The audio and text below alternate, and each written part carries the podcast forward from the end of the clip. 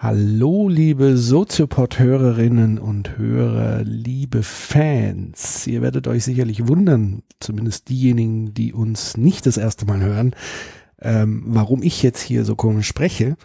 Das hat den einfachen Grund, weil das eine besondere Episode ist, die so ein bisschen aus dem Rahmen fällt. Und zwar handelt es sich hier um die zweite Aufzeichnung unseres Soziopods live und analog, diesmal in Hamburg auf freundliche Einladung der Friedrich-Ebert-Stiftung in das Politbüro. Und an der Stelle ganz liebe Grüße an die Lena Tresse, die das in Hamburg vor Ort alles ganz wunderbar organisiert hat und da einen tollen Abend vorbereitet hat. Und ich mache das deshalb, weil ich habe ja auf Twitter gefragt, ähm, wie sollen wir das machen? Also wir haben ja diese, diese Live-Geschichten sind ja immer in zwei Teilen. Der erste Teil ist sozusagen Einführung in das Thema. Zweiter Teil ist die Diskussion mit unserem Publikum. Und ähm, der erste Teil wiederholt sich also ein Stück weit. Aber, aber, ähm, wir haben ja kein Skript oder irgendwie sowas. Also das heißt, sogar der erste Teil ist eigentlich so frei Schnauze gesprochen. Natürlich wiederholen sich da so einige Sachen.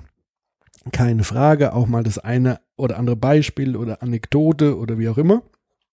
Aber vieles ist dann doch relativ ähm, frei und stegreifmäßig und wir beziehen uns auch immer auf ähm, die Veranstaltung davor und so weiter. Also das heißt, wir haben ja auch einen Lernprozess im Laufe unserer Veranstaltung über das Thema soziale Ungleichheit. Für uns ist es unfassbar interessant, diesen Bildungsprozess mit euch gemeinsam da durchzuschreiten und deswegen machen wir das eigentlich. Also eigentlich machen wir das ja nur für uns, um mehr über das Thema zu erfahren.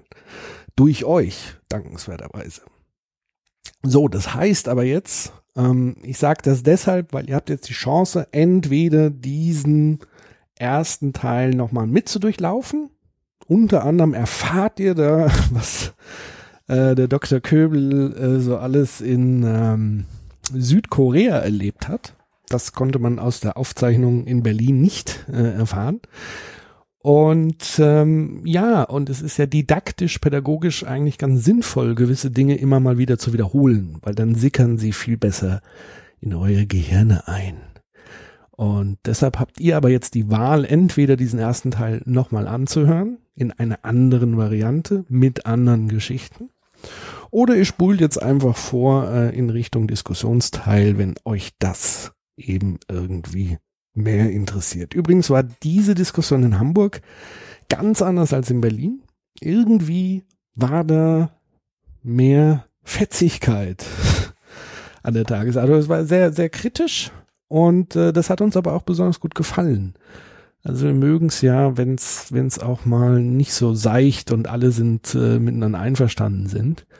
Und ähm, uns hat es riesengroßen Spaß gemacht. Und äh, euch da draußen, egal wie ihr uns jetzt zuhört, ob beim Einschlafen, bei der Gartenarbeit, bei in der Badewanne oder oder oder, euch wünsche ich viel Spaß. Und apropos Hörverhalten. Wir haben da eine Seite eingerichtet unter www.soziopod.de slash fans. Dort habt ihr die Gelegenheit, äh, mal hinzuschreiben, seit wann ihr uns hört, warum ihr uns hört, wie ihr uns hört, wo ihr uns hört, was ihr eigentlich so macht, was euch interessiert, warum ihr sozusagen dem Soziopod so ein bisschen die Treue haltet, was ihr vielleicht auch vermisst, was ihr euch wünscht. Auf dieser Seite www.soziopod.de slash fans slash ist so dieser Schrägstrich, falls diejenigen, die ähnlich wie Dr. Köbel nicht so bewandert sind mit dem Internet-Slangs, ähm, könnt ihr dort euch verewigen als unsere Stammhörerinnen und Hörer. Und jetzt, wie gesagt, wünsche ich euch auch im Namen von Dr. Köbel viel Vergnügen, viel Spaß, anregende, fast zwei Stunden Soziopod live und analog. Alle Tiere sind gleich aber einige Tiere sind gleicher als andere.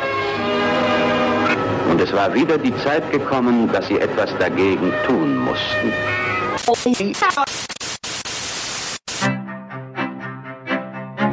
Man, man kann es nicht immer nebenbei laufen lassen, weil sonst verpasst man was. Soziopod. Nee, nee, man muss mitdenken. Ja, ja, oder gefährlich. Soziopod. Soziopod. Guten Abend. Oh, guten Abend. Grüßt euch. Das zweite Mal ähm, in Hamburg. Freut uns sehr. Vielleicht sind ja einige bekannte Gesichter dabei, obwohl wir tatsächlich niemanden erkennen, da hier unten. Ähm, wir freuen uns sehr und ich begrüße wie immer recht herzlich Dr. Nils Köhn. Guten Abend. Ich begrüße wie immer Herrn Breitenbach. Zweites Mal in Hamburg. Wir haben natürlich wieder vor, mit euch zu diskutieren, aber da wir uns gerne so selbst reden hören, fangen wir natürlich erstmal an, ein bisschen zu quatschen über das Thema und laden euch dann später ein. So, dann nehmen wir mal Platz. Legen wir los. Wir sprechen heute Ja. über das Thema soziale Ungleichheit Ja, plus Bildung. Und am besten fangen wir an mit sozialer Ungleichheit, also mal so ein bisschen eine Definition. Und du hast, glaube ich, auch noch einen Theoretiker im Gepäck, der Genau. ganz viel zu dem Thema geforscht, Ja. publiziert hat. Fang nochmal an. Genau. Soziale Ungleichheit, wichtiges Thema, schwieriges Thema. Ähm, ich habe in Berlin auch angefangen mit der neuen Kinderarmutsstudie, die jetzt rausgekommen ist. Kinderarmutsstudie ist interessant deshalb, weil die gezeigt haben, dass Armut bei Kindern, das interessiert mich als Erziehungswissenschaftler ja sehr, es nicht nur darum geht, dass Kinder wenig Geld haben, zum Teil an die Tafeln müssen, weil sie sich kein richtiges Essen leisten können, sondern dass Kinder aus armen Familien in allen gesellschaftlichen Bereichen Probleme haben. Sie haben schlechtere Schulausbildungen, eine schlechtere Berufsbiografie, wie wir das nennen, schlechtere Schulbiografien. Sie haben Probleme mit äh, Freunden, sie haben Probleme mit Anschluss, sie haben Probleme mit sozialen Beziehungen. Und das führt schon zur Definition von sozialer Ungleichheit, über die wir heute vielleicht reden können. Soziale Ungleichheit geht es nicht nur um Armut und Geld, sondern soziale Ungleichheit kann man in einem Lexika nachlesen, heißt ähm, einen ungleichen Zugang zu gesellschaftlichen Ressourcen. Das heißt, es gibt bestimmte Bevölkerungsgruppen, die weniger Zugang zu gesellschaftlichen Ressourcen haben als andere. Und dieser Zustand auf Dauer nennt man soziale Ungleichheit. Das ist halt jetzt sehr grob, aber ich glaube, dass der Begriff der Ressource uns jetzt schon hineinführen kann in eine Theorie, äh, die das genauer beschreibt. Dazu wäre es natürlich nicht schlecht, äh, mal so ein paar Beispiele für Ressourcen. Also Genau. was ist genau damit gemeint? Du hast gesagt, Geld ist nicht alles. Geld ist nicht alles, Geld Was ist viel, aber ist nicht alles. Ähm, wenn man Geld nicht hat, ist Geld natürlich schon alles. Aber selbst wenn man Geld hat, merkt man, dass Geld nicht alles sein muss. Ich würde das am besten theoretisch machen, so wie man halt so als Theoretiker ist. Und würde gern den ganz berühmten sozialen Armutstheoretiker ähm, einführen. Pierre Bourdieu ist meines Erachtens immer noch der, der das am besten beschrieben hat. Der auch, finde ich, jetzt ein Revival eigentlich verdient, weil wir ganz viele Phänomene sehen, die er schon vor 20, 30 Jahren sehr gut beschrieben hat. Pierre Bourdieu war, kann man sagen, so der Pionier, also einer der Pioniere der ähm, sozialen Ungleichheitsforschung, hat so ein ganzes Paradigma gelegt, auch mit ganz vielen Nachfolgern. Und der hat eben auch gesagt, es gibt verschiedene Ressourcen, die Menschen haben. Er hat eigentlich immer gesagt, Gesellschaft ähm, ist so eine Art Markt. Und auf diesem Markt ähm, kann man einkaufen, kann man Sachen kaufen, verkaufen, tauschen, einbringen und abholen. Ist ein berühmtes Bild von Soziologen, dass sie ökonomisch argumentieren, die Gesellschaft als Markt nehmen. Das hat auch Marx schon gemacht damals. Und er hat gesagt, wir müssen ja auf dem Markt, wenn wir einkaufen wollen, bezahlen. Und da gibt es verschiedene Währungen, die uns zur Verfügung stehen, um auf diesem Markt der Möglichkeiten ähm, uns zu bewegen. Und er hat gesagt, es gibt so drei große Währungen. Man könnte auch sagen, drei Konten, die wir haben, aus denen wir heraus bezahlen können. Das eine Konto ist ganz naheliegend natürlich das Geld und Besitz. Welches Auto fahre ich, welches Haus habe ich, wie viel ist auf meinem Konto. Er nannte dieses Konto auch ökonomisches Kapital. Ja? Also das, was ich als Besitz habe, was ich einbringen kann in die Gesellschaft, wovon ich mir etwas kaufen kann, ganz banal gesprochen. Jetzt sagt Rousseau, äh, Rousseau sage ich schon, sagt Bourdieu, ich bereite gerade meine Seminare vor, deshalb schwirrt es jetzt so ein bisschen. Ja. Hintergrund. War ja auch ein Franzose. Genau. ähm, genau. Äh, jetzt hast du mich total Ökonomisches durcheinander. Ökonomisches Kapital, genau. Bourdieu sagt aber, Geld ist nicht alles. Neben diesem ökonomischen Kapital gibt es noch zwei andere Konten, die wir haben und deren wir uns bedienen können. Es gibt zum Beispiel ähm, das, was er kulturelles Kapital nennt. Das ist die Frage, welchen Schulabschluss habe ich? Und habe ich einen Studienabschluss? Und wenn ja, welchen? Und die Frage, wie bin ich eigentlich mit Kultur in Berührung kommen in meiner Erziehung und in meiner Sozialisation, das heißt in meiner Vergesellschaftung. Hatte ich ein Familienhaus, in dem jeden Abend mir etwas vorgelesen wurde? Bourdieu sagt manchmal ganz provozierend, die Anzahl der Bücher in einem Elternhaus ist ganz entscheidend, fast schon ein Kriterium dafür, wie hoch das kulturelle Kapital eines Kindes ist. Kommt ein Kind viel in Berührung mit Kultur, wird es mitgenommen in Museen, wird es vorgelesen, werden interessante Filme geschaut und so weiter. Das ist das kulturelle Kapital. Das dritte, das dritte Konto, der dritte Topf sozusagen, ist dann das, was er das soziale Kapital nennt. Das sind die berühmten Vitamin B Geschichten, die wir haben, die Beziehungen, die wir haben. Wie viele Freunde habe ich? Welche Freunde habe ich? Welche Beziehungsnetze habe ich, die mir dann helfen können, später einen besseren Beruf zu finden, mehr Freunde zu haben, einen höheren sozialen Status zu haben? Und er sagt, wenn man diese drei Töpfe jetzt vergleicht, kann man sagen, dass Menschen unterschiedliches Kapitalvolumen haben. Ja? Manche Menschen haben ziemlich viel Geld, aber ein geringes kulturelles Kapital. Das sind zum Beispiel Leute, die Lotto gewinnen. Ja? So ein Schreiner oder ein Handwerker, der Lotto gewinnt, hat ein hohes materielles Kapital, aber das ist natürlich gar nicht damit eindeutig gesagt, dass er auch ein kulturell hohes Kapital hat. Oder umgekehrt, jemand, der ein hohes kulturelles Kapital hat, Leute an der Uni zum Beispiel, die dann arbeitslos werden. Ja, die haben hohes kulturelles Kapital. Das heißt nicht, dass, dass hier irgendjemand arbeitslos nach dem Studium wird. Ja, aber das gibt es ja. Es gibt auch Dozenten, die arbeitslos werden, weil wir immer mit befristeten Verträgen uns über Wasser halten müssen. Wir haben tolles kulturelles Kapital, aber kaufen können wir uns davon gar nichts, wenn wir keinen Job haben. Ja? Das heißt, auch mein kulturelles Kapital heißt nicht, dass ich Wohlstand kriege, nicht automatisch. Jedoch, sagt Bourdieu, es gibt sozusagen Übersetzungsmöglichkeiten. Wenn ich viel soziales Kapital habe, viele Freunde habe aus höheren Berufen, aus höheren sozialen Schichten, kann ich das vielleicht später transferieren in materielles Kapital, in ökonomisches Kapital. Zum Beispiel, ich mache das immer klar, im Unterschied, eine alleinerziehende Mutter, die Hartz IV bezieht, ist ziemlich pleite, hat ziemlich viele Geldprobleme. Das ist aber was ganz anderes, als wenn eine Studentin gerade mal pleite ist, aber in dem Studium eine gute Aussicht hat, später Geld zu verdienen. Deshalb kann man nicht einfach nur sagen, dass alle, die wenig Geld haben, gleich sind, sondern es gibt bestimmte Kapitalsorten, die unterschiedlich verteilt sind. Und diese Kapitalsorten geben uns Zugang zu gesellschaftlichen Ressourcen. Wo du jetzt schon das Beispiel der alleinerziehenden äh, Mutter hast, da kommt oder Vater. ja, oder Vater, ähm, da sieht man ja, glaube ich, ganz schön, dass wie diese drei Kapitalsorten zusammenspielen, weil also entweder ich muss tatsächlich sehr viel mehr arbeiten um den Lebensunterhalt, das heißt, ich kann mich im Zweifel wahrscheinlich nicht so gut kümmern um das kulturelle und soziale Kapital, Richtig. weil ich entweder nur auf der Arbeit bin oder dann den Haushalt irgendwie schmeißen muss. Genau. Das heißt, ähm, ich habe von vornherein durch diesen gesellschaftlichen Status weniger Zugang zu den drei Kapitalsorten, kann So man so es. sagen. Genau. Und das würde Bourdieu sagen, ist so eine fundamentale Ungleichheit in unserer Gesellschaft. Bourdieu hat ein wichtiges Buch geschrieben, das heißt Die feinen Unterschiede. Er hat nämlich gesagt, wir alle leben in einem sozialen Raum, das ist dieser Markt, könnte man sagen. Und in diesem sozialen Raum gibt es so bestimmte Positionen, die man hat. Und er sagt auch, er spricht klassischerweise soziologisch von Klassen. Es gibt so drei Klassen, eine obere Klasse, eine mittlere und eine untere Klasse. Die mittlere Klasse versucht immer die obere Klasse nachzuahmen, ihnen sozusagen entgegenzukommen. Die obere Klasse versucht eigentlich, sich abzugrenzen von den unteren und einen besonderen Status zu behalten. Und die ganz unteren Klassen, die kämpfen eigentlich immer ums Überleben jeden Monat, wie sie um die Runden kommen. Und er sagt, unsere Position im sozialen Raum ist entscheidend bestimmt von unserem Kapitalvolumen. Wie hoch sind meine Konten? Wie viel Geld habe ich? Wie viel Beziehungen habe ich? Welche Ausbildung habe ich? Welches kulturelle Kapital habe ich?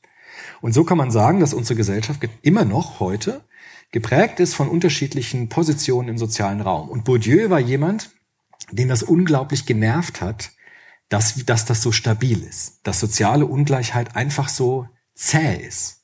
Viele Ökonomen haben ja gesagt, mit Modernisierung, Individualisierung, Globalisierung wird es alles allmählich besser. Es wird sich ausgleichen, die Menschen werden ungefähr einen ähnlichen Status haben, die Unterschiede werden nicht mehr so groß. Und Bourdieu hat schon in den 80er Jahren gesehen, dass das nicht stimmt. Wir haben zähe soziale Ungleichheit. Und sein Modell, das zu erklären, ist eben diese ungleiche Verteilung dieser Kapitalformen in der Gesellschaft. die durch wahrscheinlich ganz viele verschiedene Faktoren auch weiter vererbbar sind. Genau. Also das ist, glaube ich, der springende Punkt. Der springende Punkt. Ja. Das heißt, ich werde ja in die Welt reingeworfen. Mhm. Ähm, Watzlawick hat ja mal so schön gesagt, ich kann bei der Wahl meiner Eltern nicht vorsichtig genug sein. Also sprich, wir haben keine Wahl, wenn wir in diese Welt reingeworfen werden. Das heißt, wir sind so, sozusagen sofort abhängig von dem, ich nenne es mal Ökosystem Familie, wo wir drin sind. Also ist meine Familie wohlhabend? Haben sie schon Reichtum und, und so weiter angehäuft? Haben sie schon Jobs, die den Reichtum noch mehren? Oder lande ich halt eben in einer verarmten Familie, wo sozusagen diese Armut auch ein Stück weit weiter vererbt wird? Äh, lande ich in einer Familie, die Bildung sehr groß schreibt oder eben in kriminelle Milieus zum Teil sehr, sehr stark, wo all diese Dinge eben dann äh, fehlen im So. Zweifel. Genau. Bourdieu hat gesagt, das Fiese ist, dass die verschiedenen Klassen sich erkennen. Es ist nämlich so, er hat gesagt, es gibt so Grenzen zwischen den Klassen. Jede Klasse ist eigentlich darauf aus, immer wieder sich selbst zu reproduzieren. Warum? Weil ein Klassenzugehörigkeit mit dem zusammengeht, was er Habitus nennt. Habitus ist ein sehr, sehr interessanter Begriff. Darüber kann man unglaublich viel erzählen. Habitus heißt die Gesamtheit meiner Verhaltensweisen. Wie spreche ich? Wie sehe ich aus? Wie kleide ich mich? Wie trete ich auf? Es gibt so ein schönes Wort, ähm, wie führe ich mich auf? Ja, sag mal, wie führst du dich auf? Ja? Das ist genau das, was Bourdieu gemeint hat. Wir führen uns auf, auch wir beide jetzt, ja, vor einem Publikum. Und dieses Aufführen zeigt, aus welcher Klasse wir kommen. Das ist meistens unbewusst. Die Art, wie wir sprechen zum Beispiel. Ob ich jetzt mit dem hessischen Dialekt hier ankomme und sag so. Oder ob ich versuche, möglichst sauber zu sprechen und so weiter. Und dieser Habitus weist uns in eine bestimmte soziale Schicht zu. Und die sozialen Schichten erkennen sich untereinander und werden sich immer diejenigen aussuchen, die zu ihnen passen. Und das ist das Mo Moment, warum soziale Ungleichheit so fies stabil bleibt. Weil man als bestimmt, wenn man eine bestimmte Sozialisation hinter sich hat, nicht in bestimmte Klassen hineinkommt. Weil die sagen, du bist keiner von uns. Der ist irgendwie komisch. Der kommt aus so einer komischen Familie, der spricht noch nicht mehr richtig Deutsch, der sieht komisch aus, verlaust vielleicht, irgendwie ungepflegt. Ja, was denn, was ja so alles gibt. Und ähm, deshalb sind die sozialen Schichten immer ganz fies, in, wenn es darum geht, sich diejenigen auszusuchen, die ihresgleichen sind. Und das ist ein Grund, sagt Bourdieu, dass diese Klassen so stabil sind, dass diese soziale Ungleichheit einfach so stabil bleibt, weil es immer wieder sich reproduziert, auch durch Modernisierungstendenzen hindurch. Unsere Gesellschaft ist ganz modern, aber trotzdem haben wir soziale Ungleichheit. Wir haben auch ein ganz reiches Land, wenn wir das statistisch uns ansehen, aber trotzdem gibt es diese permanenten sozialen Ungleichheit und das hat ihn gequält und deshalb hat er dieses schöne Modell aufgestellt, mit dem man das ganz gut erklären kann. Das heißt, ähm, wie kann man sich das vorstellen, dass sich das stabilis stabilisiert? Wir haben, glaube ich, mal als, als Beispiel den äh, berühmten Rapper Ja. Bushido Zum Beispiel, genau. genommen, Ja. der sozusagen eigentlich aus einem kriminellen Milieu Ja. ein Stück weit stammt, eine schwierige Vorgeschichte hatte, dann so einen steilen Aufstieg hatte, der, der dann wirklich so in die Mittel- und Oberschicht Berührungspunkte, also er hatte plötzlich soziales Kapital in Mhm. Ja. dem Bereich. Ja. Also er hat dann ein Praktikum gemacht im Bundestag und so weiter, hat einen Bambi bekommen, also wirklich in, sag ich mal, in den höheren Schichten unterwegs Und hatte Kohle. Hat und hatte Kohle ohne Ökonomisches. Ende. Und das Interessante war, dass sozusagen dieser Aufstieg plötzlich mit so einem Fall wieder zusammenkam, weil er ist dann wieder zurück Ja. in sein kriminelles Milieu, Milieu zurückgekommen. Ja. Und ähm, lag das sozusagen daran, dass er so ein bisschen zwischen den Welten vielleicht war. Also dass man Ja. sozusagen die, die obere Schicht hatte nicht wirklich so als ihresgleichen. Ja. Man nennt es ja auch Stallgeruch. Er hatte Genau. nicht den gleichen Stallgeruch wie, Richtig. wie alle anderen. Und äh, wahrscheinlich hat ihm sozusagen das alte Milieu wieder angezogen. Also Ja. weil da eine stärkere Bindung letztendlich auch irgendwie da war. Da war er äh, wesentlich akzeptierter oder in Fleisch und Blut sozusagen. Ja. Kann man das so anhand dieses Beispiels, glaube ich, ganz gut festmachen? Kann man machen. Wie schwierig es ist, diesen Habitus überhaupt aufzubrechen. Ja, genau, das ist ganz schwierig. Habitus aufbrechen ist schwierig. Und ähm, hier bin ich Mensch, hier darf ich sein, ist man da, wo man sich gut auskennt und wo man sich zu Hause fühlt. Und das könnte natürlich sein, dass es dort Schichten gibt, in denen er sich zu Hause gefühlt hat. Ich glaube aber auch, fast noch wichtiger ist die Ablehnung der oberen Schichten gegenüber solchen Leuten. Also zu sagen, du hast zwar irgendwie Geld, du hast es irgendwie zu was gebracht, aber einer von uns wirst du nie. Ja? Du wirst, wir, unsere Kinder werden nie miteinander spielen, weil ich habe keinen Bock auf solche Leute wie dich. Ja, und diese feinen Unterschiede, das sagen die Leute nicht so deutlich. Ja, aber sie lassen es einen spüren. Du bist entweder aus meiner Schicht oder du bist es nicht. Ich habe ja immer das Beispiel gebracht, in Frankfurt gibt es ja so viele Museen. Und da gibt es diese ganz bildungsbürgerlichen, wunderbaren Museen, das Städel. Ja, das sieht auch schon so aus, so mit, mit, mit so Säulen und so. Da gehen die Frankfurter Bürger mit ihren Kindern hin zu tollen Ausstellungen wie Albrecht Dürer oder Caspar David Friedrich, ja. Und ähm, die Kinder langweilen sich dort natürlich sehr, rennen rum, werden manchmal sogar ermahnt vom Personal. Aber warum machen die das? Die machen das ja nicht deshalb, damit die Kinder diese Bilder schön finden. Die machen das deshalb, weil sie ihren Kindern sagen, du bist Teil dieser Welt. Das ist deine Welt. Das Bildungsbürgertum, die Kultur, die Kunst. Und das ist diese Sozialisation, die Bourdieu meint, die so ganz schleichend ist. Man weiß, wohin man gehört. Man weiß auch, wo sein Platz ist. Man sagt, es gibt so wunderbare ähm, Sprichwörter. Aus welchem Holz bist du geschnitzt? Das sind die feinen Unterschiede. Das heißt, wir sind, dieses Beispiel gerade aufzunehmen, aus welchem Holz bist du geschnitzt? Es gibt die Tendenz, das zu, das zu naturalisieren. Du warst schon immer so. Mhm. Du bist von Natur aus so. Du bist halt weniger begabt. Du bist vielleicht nicht so intelligent wie die anderen. Und Bourdieu sagt, in ganz, ganz vielen Fällen ist das ein fieser Trick. Weil man Kindern nämlich zuschreibt, sie wären nicht intelligent genug, aber eigentlich liegt es daran, dass sie aus der falschen Schicht kommen. Sie sind schon intelligent, aber sie kriegen nicht die Zugangsmöglichkeiten zu bestimmten gesellschaftlichen Ressourcen. Und um das nicht zugeben zu müssen, lassen wir uns oftmals einfallen, das mit Talent zu begründen oder mit Intelligenz oder sowas. Und das hat Bourdieu in einer sehr klaren, fast schon, finde ich, brutalen Weise aufgezeigt.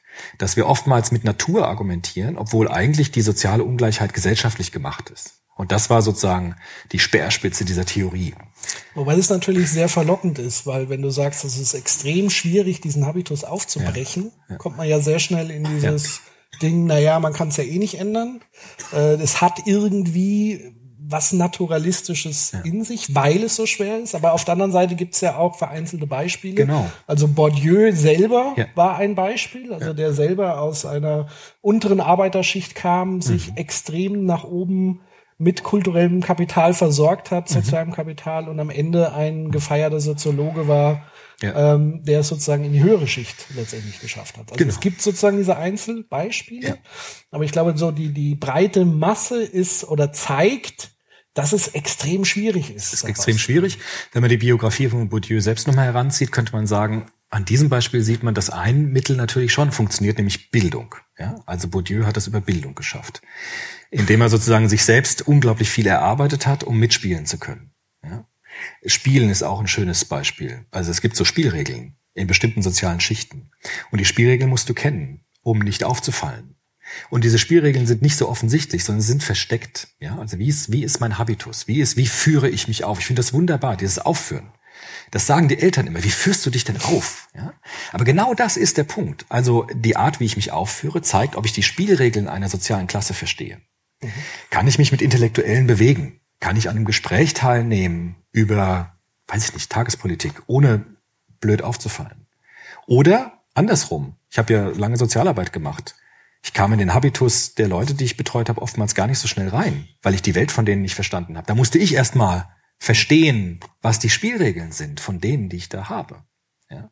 Und das sind diese feinen Unterschiede und da muss ich mich bilden, um da mitspielen zu können. Deshalb ist Bildung für Bourdieu eigentlich das Mittel, wenn überhaupt, soziale Ungleichheit zu bekämpfen. Mhm. Das erinnert mich so ein bisschen natürlich auch an das große Thema, was wir momentan in der Gesellschaft haben, das Thema Integration. Ja, genau. Also das heißt, ähm, Integration in die Gesellschaft ist ja mehr als jetzt, sage ich mal, Leute, die aus einem anderen Land kommen, hier reinkommen und sozusagen in diese Kultur integriert werden sollen. Ich glaube, was ganz wichtig an dem Punkt ist, dass Integration, so platt wie es klingt, so oft wie es gesagt wird, keine Einbahnstraße ist. Aber in, in der Tat ist es ja so, dass gelungene Integration so aussieht, dass sich eigentlich beide Parteien, kulturelle Parteien, ja. sich öffnen müssen, einen Dialog müssen, um dann Gemeinsamkeiten festzustellen, um sozusagen ein Zusammenleben zu meistern. Richtig. Und viele haben ja sozusagen im Kopf bei Integration, naja, die kommen hierher und die müssen sich einfügen. Ja. Aber ich glaube, das nennt man Assimilation. Das Assimilation. Integration. Ähm, aber Gleiches passiert ja auch unter den Schichten sozusagen bei Menschen, die schon ganz lange hier leben. Ja. Also auch das ist eine Integrationsarbeit. Genau. Ja. Also sprich, sozial schwache Schichten mit Mittelschichten und so weiter auf genau. einen, auf einen Nenner zu kommen. Ja. Jetzt hast du ja Bildung schon mal als, als wichtige, mhm. Äh, wichtigen Faktor, um das zu mhm. überwinden. Was gehört für dich da äh, bei Bildung dazu? Also es ist ja wahrscheinlich mehr als nur Wissen genau. anhäufen. Also das hat man ja bei Politikern immer auch in Talkshows. Ne? Bildung, Bildung, Bildung. Also wir brauchen Bildung ich frage mich eigentlich, warum wir alle nur befristete Jobs haben an der Uni, wenn Bildung so wichtig ist für Politiker, aber das nur nebenbei. Aber anscheinend ist ja Bildung auch für Politiker ganz wichtig. Ja? Und ich frage mich auch, warum Lehrer so schlechte Anerkennung haben in unserer Gesellschaft, wenn dann Bildung, oder warum Krippen, äh, ist egal, ich könnte weitermachen. Aber ähm, Apropos, nochmal ganz kurz als Fußnote. Bei mir wurde eine Bachelorarbeit geschrieben von einer cleveren Studentin, die hat äh, so ein uraltes Ding gemacht. Die hat Vornamen Lehrern gegeben. Justin, mhm. Kevin, Elisabeth, Maximilian und hat ähm, Charaktereigenschaften, sollten die ankreuzen. Und ihr werdet sagen, naja gut, die Lehrer durchschauen das ja heutzutage, die werden das doch nicht machen. Es war total eindeutig. Kevin ist faul, stört, irgendwie asozial. Und die, Schand, äh, die der Maximilian und die Elisabeth, die sind fleißig und äh, klug. Und auch klug, ja, also klug, nicht nur fleißig, klug. Ja? Und äh, da hat sich das wieder abgebildet, dass man sozusagen sofort etikettiert, also sofort so ein Etikett jemanden anhaftet und mit Charaktereigenschaften versieht. Und diese Falle ist heute nach wie vor äh, virulent. Ja, sie ist da. Bildung. Ähm, wir haben heute einen ziemlich verkürzten Bildungsbegriff, weil heute auch gerade nach dieser ganzen PISA-Katastrophe, die wir in Deutschland hatten, also die Kinder lernen nicht genug, die sind schlecht, haben schlechte Kompetenzen, Sprachen, re sprechen, rechnen, äh, lesen, haben wir Bildung oftmals verkürzt auf Wissensakkumulation. Also wir müssen möglichst viel Informationen aufnehmen und reproduzieren können. Ja, Stichwort Klausur lernen. Habe ich jetzt auch Stichwort, wieder. Äh Bulimie lernen. Bulimie lernen, ja. Einschaufeln, auskotzen. Muss man machen, auch, auch an der Uni, ja. Ist immer nervig, wenn die Klausuren kommen, weil dann hat man die Konzentration der Studenten nicht mehr. Weil dann nur noch diese Klausur. Und wie kriege ich diese Klausur? Und können Sie doch nicht dort die Frage vielleicht andeuten? Weil, äh, so, ja. Das ist irgendwie ätzend für alle Beteiligten. Für mich, für die, ja, für alle ist das irgendwie doof, weil alle merken, eigentlich wäre es schön, wir hätten das nicht, aber wir müssen es halt machen. Bildung heißt aber eigentlich was ganz anderes. Wir haben ja in diesem Bildungspod äh, Bildungsauffolge von uns äh, den Peter Biri genannt, ne? diesen Schweizer Philosophen, den ich für einen den besten Philosophen halte, den es heute gibt. Der hat gesagt, Bildung ist eigentlich was ganz anderes. Bildung heißt nämlich, an der eigenen Persönlichkeit zu arbeiten, an der eigenen Identität zu arbeiten. Und das führt uns natürlich zu Bourdieu. Nämlich zu sagen, ich versuche nicht nur Bildung aufzunehmen und abzuspeichern, ähm, sondern ich versuche Wissensbestände zu verwenden, um damit an meiner eigenen Persönlichkeit arbeiten zu können. Peter Biri hat es wunderbar auf den Punkt gebracht, indem er gesagt hat, Bildung heißt, wenn ich nach dem Lesen eines Buches ein anderer bin als vorher. Das heißt, wenn ich nicht einfach nur Literatur konsumiere, wenn ich nicht einfach nur Politik aufnehme, um es reproduzieren zu können, sondern wenn ich es zulasse, dass es mich verändern kann. Das hat schon der alte Humboldt gesagt im 19. Jahrhundert. Bildung heißt, das Selbst und die Welt miteinander zu verbinden. Ja, das heißt, ich lasse die Welt in mich hinein, so dass sie mich in meiner Persönlichkeitsentwicklung weiterbringen kann. Das ist Bildung. Und wenn ich das mache, dann habe ich tatsächlich eine Chance natürlich, aus, meinem, aus meiner Schicht herauszukommen und kulturelles Kapital zu erwerben. Und dann auch meinen Habitus zu verändern, indem ich viel diskutiere, viel spreche, indem ich in verschiedenen Schichten mich dann bewegen kann und dann auch natürlich mehr Möglichkeiten habe in der Gesellschaft an bestimmten ähm, Ressourcen teilhaben zu können. Ja, und was glaube ich auch in der Schulausbildung, mhm. wenn man es auch so schön ja. man wird ausgebildet. Ja, das sagt Peter Biri auch. Das hat so quasi ja. so das Ding, äh, ich werde ausgebildet, bin genau. ich fertig. Richtig. Lerne dann nicht mehr weiter. Dann ist Ende ist laut jetzt. Äh, was aber sozusagen ein bisschen fehlt in der, in der, weil in der ganzen Schulthematik ist ja sozusagen, weil wir gesagt haben, Zugang zu Ressourcen. Mhm. Im Grunde genommen lerne ich kaum was, wie kann ich Zugang zu etwas haben. Ja. Also sprich so ganz pragmatische Sachen wie zum Beispiel, wie wenn ich irgendwo essen gehe auswärts, ja. dass ja. ich mich am Tisch irgendwie einigermaßen genau. so verhalte, nicht mich aufführe äh, wie sonst was und eben mich da einfügen kann. Oder indem ich weiß, wo bekomme ich in Deutschland irgendwelche Hilfen, wo muss ich hingehen, ähm, was sind Anlaufstellen, was muss ich tun, genau. um da und da hinzukommen, um ja. mich vorzubereiten, ähm, um meine Ideen zu verkaufen, ja. um wie netzwerke ich eigentlich, was ist Smalltalk, mhm. all diese Dinge, die für uns in dieser Mittelschicht selbstverständlich sind, aber für viele einfach ein völlig fremdes äh, Terrain ist, weil sie sozusagen also wir haben das alles so ein bisschen in der Familie mitgekriegt und mhm. vielleicht noch selber erschlossen, aber viele bekommen das sozusagen ja. gar nicht mit und in der Schule eben auch nicht. Und das mhm. ist, glaube ich, so ein ganz wichtiger Punkt, den ich da oftmals vermisse. Auch so ein Fach wie Kommunikation. Also wie kommuniziere ich mit Menschen? Ja, das müsst ihr aber querlegen, finde ich, zu den ja, Fächern. Ne? Klar. Das also das ist genau das, was der Biri auch sagt. Gesellschaftliches Handeln hat ganz viel mit diesen Kulturtechniken zu tun. So nennt man das auch. Ich weiß, darf ich das kurz erzählen mit Korea? ich mach's trotzdem. Ähm, ich war jetzt ja in Südkorea. Ja, die Soziopod-Leute haben das mitbekommen. Ich habe totale Schiss davor gehabt. Es war aber gar nicht so schlimm, wie ich dachte. Auch der Flug war alles okay. ähm, da war ich äh, in einem Vortrag von einem Kollegen und habe eine Frage gehabt. Ne? Also ich habe keine Frage gehabt. Ich habe gemerkt, der erklärt was falsch und wollte sagen, Herr Professor, das ist aber anders.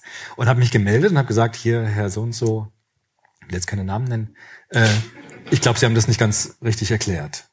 Und äh, die Studenten, die koreanischen Studenten, waren erstarrt. Also die haben mich angeguckt mit Entsetzen, weil das dort ist das ein absolutes No-Go. Also das ist ein totaler Gesichtsverlust. Das macht man nicht. Ja? Und ich habe dann gefragt, ja, was ist denn los? Ich melde mich mal hier. So, ähm, ich hätte mal eine Frage, ich glaube, das ist falsch. Und das Totenstille und alle gucken mich so an mit so, um Gottes Willen und äh, wie kann denn der nur? Ja, das liegt daran, dass ich diese Spielregeln nicht kannte. Ja, und ich habe dir noch gesagt, führ dich nicht wieder so auf. Das hat, das hat mir dann mein Chef später gesagt. Das war ja klar, dass du dich wieder aufführen musstest. Aber ähm, aber der hat auch gesagt, das war ganz gut, dass man mal so einen Kulturvergleich mal sieht, so in der Praxis. Ne? Aber das war so, weil ich diese Spielregeln nicht kannte, weil ich dort nicht gebildet worden bin, in dieser Kultur, in dieser Gesellschaft. Und plötzlich gibt es dann tatsächlich Irritationen. Ich habe mich dann auch nicht getraut, nach meinem Vortrag zu fragen, gibt es noch Fragen? Weil das wäre ja auch wieder so eine Aufforderung zum Gesichtsverlust gewesen. Ja, das, das sollte man da nicht machen. Und so sieht man, wenn man die Spielregeln nicht kennt, dass man dann mit Widerstand und mit Sanktionen zu tun hat. Ja, und das ist in unterschiedlichen Gesellschaften ganz stark. Stichwort Integration. Es ist aber auch innerhalb einer Gesellschaft so, innerhalb der Schichten, ja, dass man bestimmten Schichten bestimmten Habitus braucht, um erkannt zu werden als dieser Schicht zugehörig. Wenn ich in ein Museum gehe und mich aufführe wie ein Idiot, ja, also wie das, wie mich dann etikettiert werde als Idiot, nämlich sagen, das sind hässliche Bilder, alles scheiße, dann äh, werden Leute sagen, ah, das ist so ein Banause, ja, der kommt dann nicht aus dem, aus dem, aus der Schicht, die das versteht. Der versteht es nicht. Ne? Aber wenn ich dann irgendwie schwadroniere, das ist ja hier aus dem 18. Jahrhundert und so weiter, dann weise ich mich aus. Ja? Und das ist nämlich Bildung, nämlich zu sagen, ich kenne die Bewegungsmöglichkeiten in einer bestimmten, in einem bestimmten Milieu. Das ist das, was, was, auf was es ankommt. Das äh, für, ja, vernachlässigt die Schule natürlich schon ein bisschen weil wir, das können aber auch die Lehrer können dafür nicht so viel, weil unser Schulsystem ganz stark auf diese Wissensvermittlung aus ist. Ne? Also die, die, die Sammlung von Wissen und diesen Bildungsbegriff, wie ihn Peter Biri nennt, eigentlich ein bisschen vernachlässigen. Ja. Gibt es neben dem Faktor Bildung noch was, was man sozusagen zum Ausgleich von sozialer Ungleichheit tut? Ja, es gibt natürlich ganz viele politische Möglichkeiten. Ne? Wir sind ja jetzt hier bei unserer, bei unserem Host Friedrich Ebert. Ähm, natürlich kann man Bildung versuchen, von oben her abzubauen, indem man ähm, Projekte in Gang bringt, Stipendien und so weiter, Unterstützungsmöglichkeiten für Menschen an Bildung teilzuhaben, die es von, von zu Hause aus nicht können, zum Beispiel. Ne? Das gibt es schon.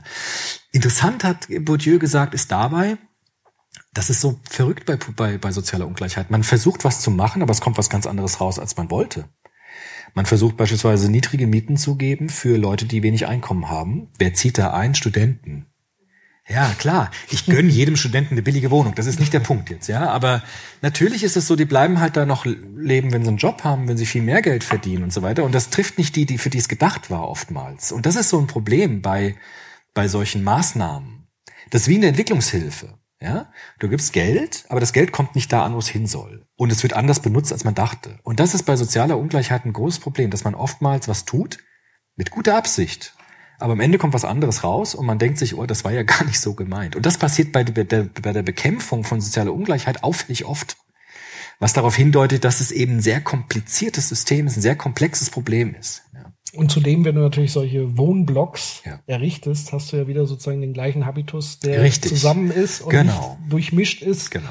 Und durchmischt im Sinne von, ich kann von dem anderen lernen. Ja. Und zwar meine ich das wirklich Ja, beiderseitig, weil natürlich äh, müssen wir auch so ein bisschen darauf zu sprechen kommen, dass wenn jemand in der unteren Schicht ist, dass er sozusagen nicht weniger wert ist Ja, und dass wir nicht von dieser Schicht etwas lernen kann, weil die natürlich zum Teil Kompetenzen haben, die Ja, sich andere genau. nur wünschen können, nämlich Richtig. sich durchs Leben boxen und irgendwie sich durchwurschteln und dann ähm, Tricks lernen, die wir vielleicht nicht haben. Du hast ja auch in, genau, du hast ja auch in Berlin gesagt, auch in dieser Schicht wird ja Bildung, findet ja Bildung statt. Bildung heißt auch, gut abziehen zu können, gut weglaufen zu können, gut, ja, das ist alles Bildung, weil das formt meine Persönlichkeit. Also Bildung passiert überall. Die Frage ist nur, welche Bildung ist förderlich dafür, den Habitus zu verändern, um möglichst viele soziale Milieus bedienen zu können mit meinem Verhalten. Und Bildung äh, braucht tatsächlich immer auch Vorbilder. Ja, genau. Also ähm, steckt ja auch wieder Bild sozusagen Richtig, mit drin. Das heißt, ich muss mich mit möglichst vielen verschiedenen Menschen umgeben, um möglichst viel über ihren Horizont zu lernen und mir ein Stück weit was davon abzugucken Ja. letztendlich auch. So Sonst funktioniert's nicht. Ähm, was mir noch einfällt zum, zum Stichwort Schule, weiß nicht, wie viel, wie lange Fünf nach halb, wann haben wir angefangen? Um sieben, gell? Ja, ein bisschen haben wir noch. Dann lass mir noch schnell dieses Beispiel und dann gehen wir in die, in die Pause. Ähm, was mir noch einfällt bei Schule ist ja tatsächlich, weil du gesagt hast, Kevin, Justin, Elisa. Klingt nach. Klischees, ist aber, also ja. die Bachelorarbeit war echt grandios, weil es wirklich gezeigt hat, dass es immer noch so ist. Ja. Genau, aber es bleibt ja sozusagen nicht beim Namen, sondern wie gesagt, wie sie sich aufführen. Mhm. Und das Problem an Schule ist ja, wenn, wenn man sozusagen eine Klasse hat mit 30 Kindern Mhm. ähm, und du hast dann zwei, drei Knaller da drin, die dir sozusagen den ganzen Unterricht schmeißen, weil sie sich einfach aufführen, Ja. aus welchen Gründen auch immer, Ah, ja, weil sie viel Wut in sich tragen, Frust etc.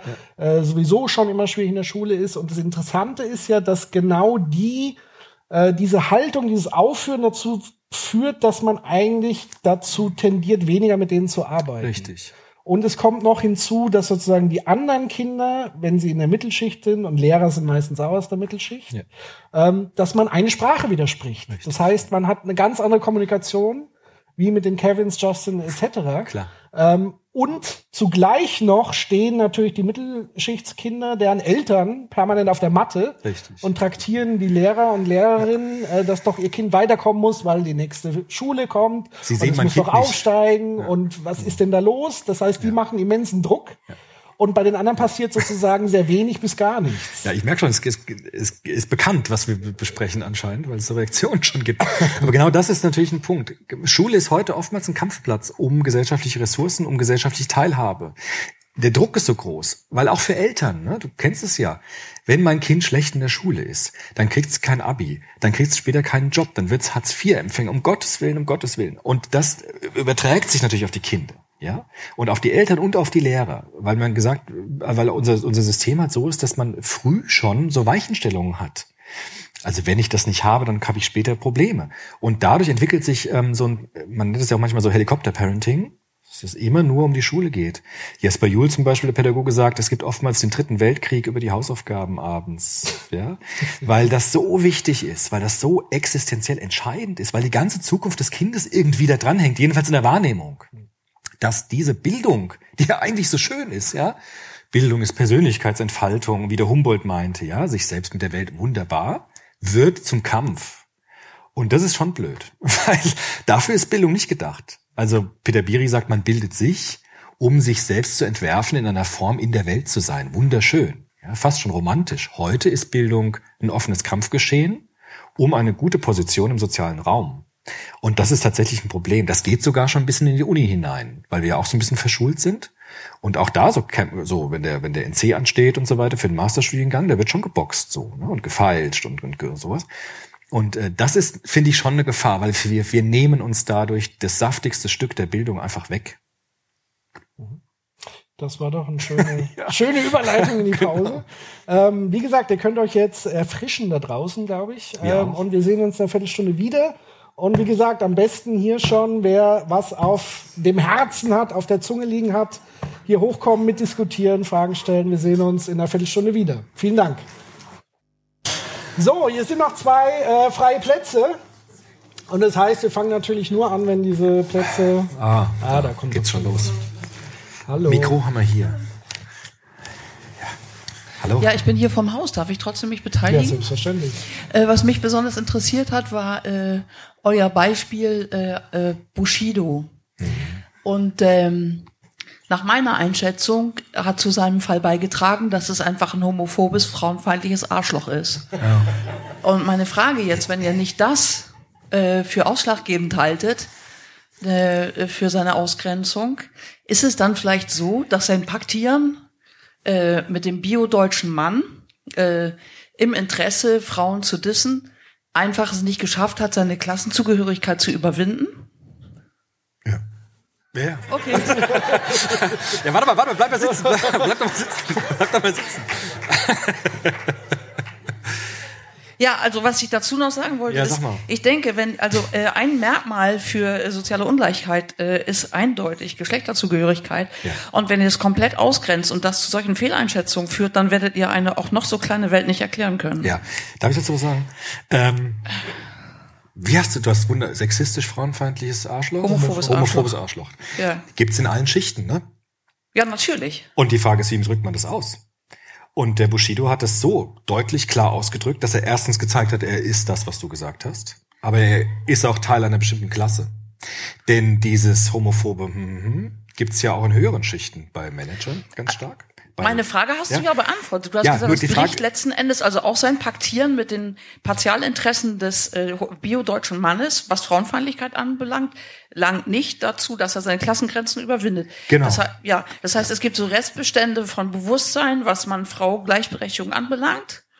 Und äh, er, er punktet, denke ich, äh, in, seinen, in, in seiner Schicht dadurch, dass er paktiert erstmal mit den frauenfeindlichen Interessen Ja.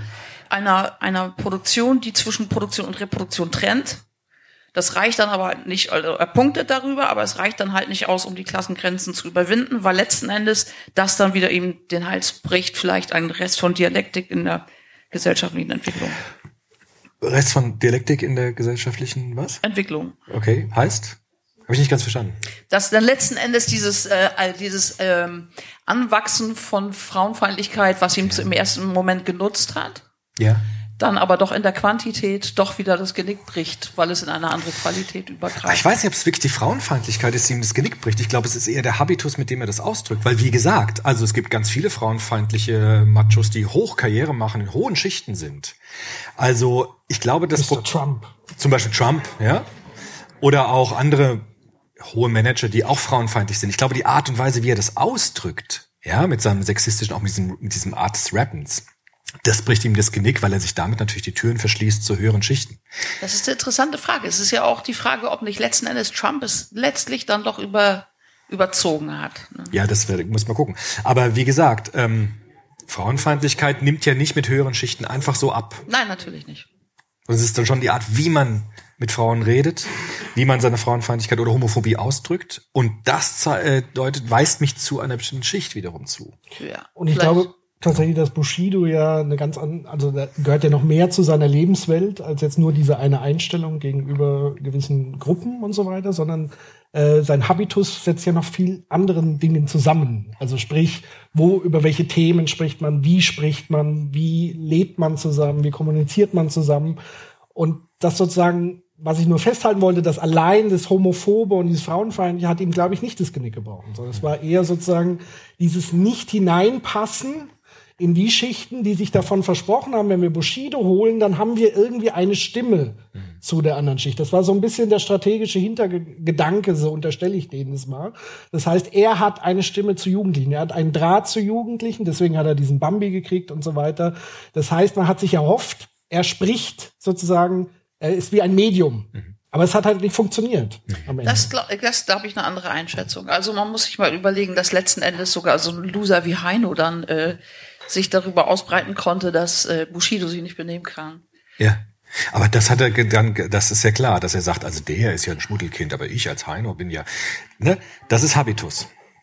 Das ist Weiß ich nicht, Abgrenzung. Heino ist ein armer Bäcker, aber eben macht Ja. einfach seine Hannelore. Aber sein Habitus ist Ja. doch ein ganz anderer. Aber danke für deinen Beitrag. Danke. Jo, ähm, eine kurze Sache. Ich höre euch dauernd immer beim Einschlafen, ist total witzig. Echt so langweilig. Das ist, das höre ich, so, ich höre das so oft, ich höre Ja. ich beim Einschlafen, das ist immer so ein Nee. bisschen komisch. Danach gucke ich immer Schachvideos, die sind meistens dann noch langweiliger. Und dann, Sagen Studenten nochmal, ich höre sie immer zum Einschlafen. Das ist so, okay. eine Sache wollte ich sagen, ist, ich, ist, das ist nicht unbedingt nur mein Punkt, der kommt auch von meiner Schwester. Im, Im ersten Teil gab es so ein bisschen, das hatte ich so ein bisschen verstanden, dass es eine Korrelation zwischen Kriminalität und Schichten gibt. In manche Kriminalität und manche Aber Schichten, ne? ja, also das ist natürlich, da kann man sich lange drüber streiten. Ist es jetzt krimineller, eine Bank auszurauben oder eine zu haben? Das andere. Genau. Okay, Und sehr schön. Da gibt's Applaus für. auch, wie gesagt, nicht auf meinem Mist. Also, so, das andere, was ich ein bisschen ernsthafter fragen wollte. Hm, Ich möchte jetzt hier keinem zu nahe treten, aber ich habe so ein bisschen das Gefühl, dass hier relativ viele schon mal in ihrem Leben immatrikuliert waren Ja. oder möglicherweise sind und vielleicht auch relativ viele in einem geisteswissenschaftlichen Studium sich befinden. Und der wichtige Punkt ist, dass, äh, hast du gesagt, ist keine Einbahnstraße. Und wir müssen den Diskurs öffnen irgendwie. Und das gilt nicht nur für Bildung, es gilt für wahnsinnig viele andere Themen. Und auch jetzt gibt's hier so eine coole Veranstaltung und da ist voll, aber irgendwie habe ich so das Gefühl, ich möchte keinem zu nahe treten. Also wenn sich jemand jetzt überhaupt nicht ganz anders und falsch eingeschätzt und so, ich habe auch nur einmal rüber geguckt, aber wie können wir das denn schaffen, irgendwie das die Fund auszubreiten und das Ja. nicht nur Menschen, die das Abitur haben, also jetzt hier zuhören, wer weiß, vielleicht haben wir auch gar nicht. Aber, ja. Also, ich hätte ja schon eine Idee. Also es ist eine Idee, die schon sehr lange bei mir im Kopf rumgeistert und ähm, das eigentlich müssten wir uns dahin bewegen. Wer Also wir? Der wir. Soziopod jetzt. Ja, zum Echt? Beispiel. Oder Menschen wie wir, die sozusagen Interesse haben, einen, einen Diskurs irgendwie anzustoßen, ähm, eine, eine Verständigung herzukriegen, Bildung zu vermitteln und Bildung zu geben. Also eigentlich müssten, also ist es schon eine räumliche Trennung letztendlich. Also weil, wie gesagt, Theater ist wieder so im Bereich kulturelles Kapital. Du musst schon mal ein Theater von innen gesehen haben, um dich überhaupt da reinzutrauen. Weil das ist ja eine Überwindung. Für uns ist das selbstverständlich. Aber für manche Menschen nicht. Die fühlen sich extrem unwohl und so weiter. Und da scheitert schon. Also tatsächlich gebe ich dir vollkommen recht, ähm, dass wir uns eigentlich, wenn wir, wenn wir das auch richtig ernst nehmen wollen, eigentlich da rein müssten. Also Soziopod muss an Hauptschulen gehen und dort äh, so eine Veranstaltung machen. Zum Beispiel. ja, das wäre doch mal krass. Oder an Brennpunkten gehen. das wäre doch mal cool, oder? Genau. Und natürlich jeden ermutigen, das irgendwie mitzuermöglichen und genau solche Dinge zu tun. Ich empfehle euch immer weiter, ob das dann gehört wird. Schauen wir mal. Also, sag mal, prinzipiell sind wir, glaube ich, dazu bereit, sowas zu tun. Also, ähm, da scheuen wir uns nicht, weil ich zumindest auch sehr neugierig bin auf die Lebenswelten von anderen Menschen, wie auch immer sie aussehen mögen. Also von daher scheue ich mich da jetzt nicht, so Barrieren auch von meiner Seite zu überwinden. Aber absolut, ja. Ja, cool. Du willst das Mikrofon abgeben, ne? Du kannst auch bleiben noch, wenn du willst. Nee, du kannst auch bleiben. Hallo. Ich möchte mich eigentlich anschließen. Navind. Ich bin Philipp. Hi, Philipp. Ähm, ich bin äh, von der, vom Fachhintergrund äh, Wirtschaftsingenieur, war da immatrikuliert ähm, und habe viele Freunde, die in besagten Banken arbeiten. Und das klingt jetzt vielleicht so ein bisschen wie Werbung, aber ähm, ich bin äh, oder war bei Teach First Deutschland ähm, zwei Jahre in Billstedt äh, tätig an einer Schule. Ähm, Erklärst du kurz, was es ist? Teach First Deutschland Ja. ähm, ist eine Organisation, die ja ähm, Hochschulabsolventen aus unterschiedlichsten Fachrichtungen, es sind auch da hinten sind noch fünf von uns. Hallo. Ähm, ich weiß, was was habt ihr studiert alle? Also Politikwissenschaften, BWL? Okay, also ähm, Teach First gehört, äh, Teach First Deutschland gehört zu einem globalen Dachverband namens Teach for All. Ähm, in 36 Ländern vertreten und die Idee ist, ja, uns, also die wir aus ganz anderen Fächern kommen, die Möglichkeit ähm, zu bieten, in Schulen zu gehen, dort zu arbeiten. Ähm, ja, letztendlich Bildungsgerechtigkeit ist die das übergeordnete Thema. Ähm, und wir arbeiten zwei Jahren an Schulen. Und was ich einfach nur sagen muss, ist, äh, möchte, ist, äh, dass es also eine für mich war das einfach eine super fruchtbare Zeit, äh, zwei Jahre dort zu arbeiten. Ähm, einmal um diese andere Region kennenzulernen, dieses soziale Milieu. Waren das Ähm, dann Hauptschulen oder Realschulen oder was war also es sind überwiegend sogenannte Brennpunktschulen. das? Ah, ja. Also eigentlich fast ausschließlich. Ähm, sowohl Primar- als auch Sekundarstufe.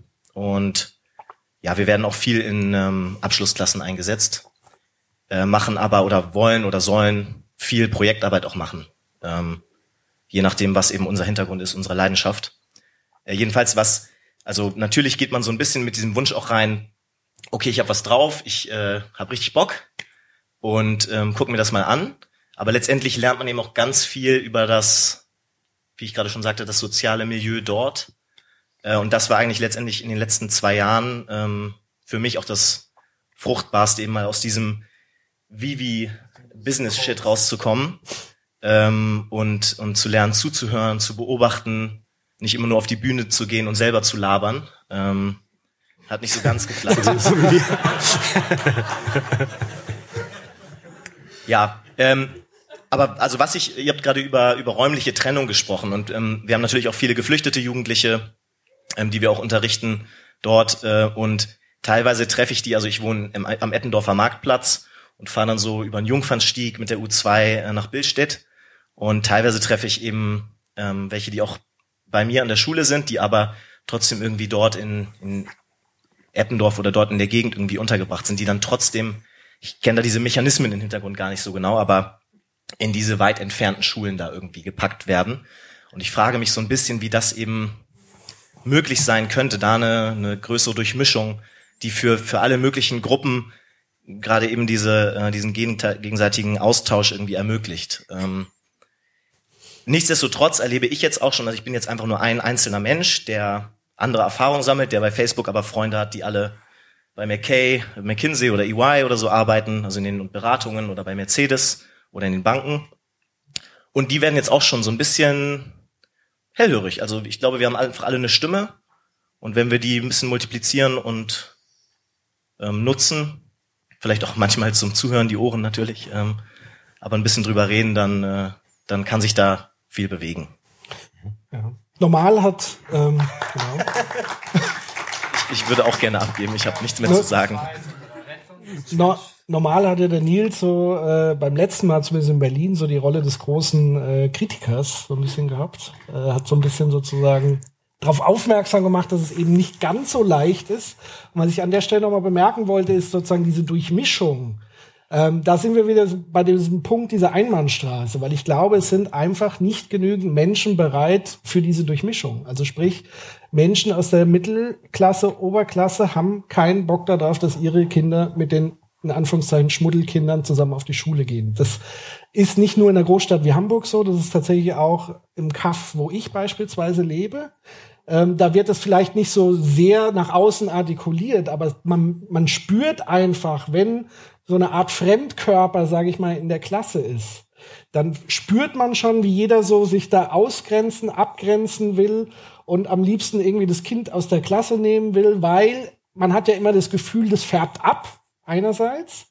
Und ich verbaue meinem Kind dadurch, dass man in Anführungszeichen schwächere Kinder durchschleppt, wird mein Kind sozusagen automatisch mit runtergestuft.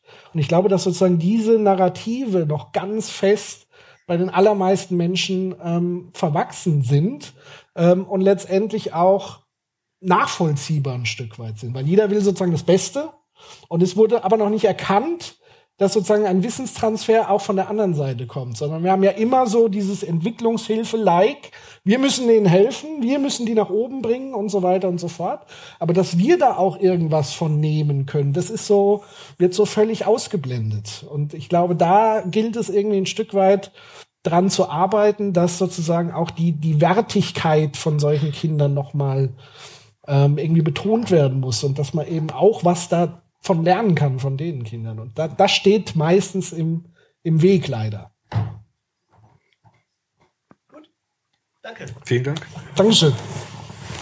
Moin, ich bin Lars und äh, ich möchte noch mal einmal kurz auf die erste halbe Stunde zurückkommen. Mhm. Also dem Bourdieu, soweit ich ihn jetzt verstanden habe, in einer halben Stunde, ne? das ist äh, ähm, natürlich schon auch eine Beschreibung oder auch vielleicht eine nachvollziehbare Beschreibung vom Ist-Zustand so. Ähm, ich glaube, dass aber die Festlegung durch die Art der Beschreibung der Schichten passiert, unter anderem auch. Das heißt aus der Rückwirkung. Das findet hier meines Erachtens auch viel statt im Sprachgebrauch. Also unter Mitteloberschicht. Wo will ich denn dazugehören? Mhm. Das ist ja schon eine Festschreibung. Ne? Das, das zementiert schon, oh ja, wir wollen uns verschließen nach unten. Ja? Oder ähm, die Art äh, auch der Dimension, hat der drei Dimensionen, die ökonomische, kulturelle und so weiter.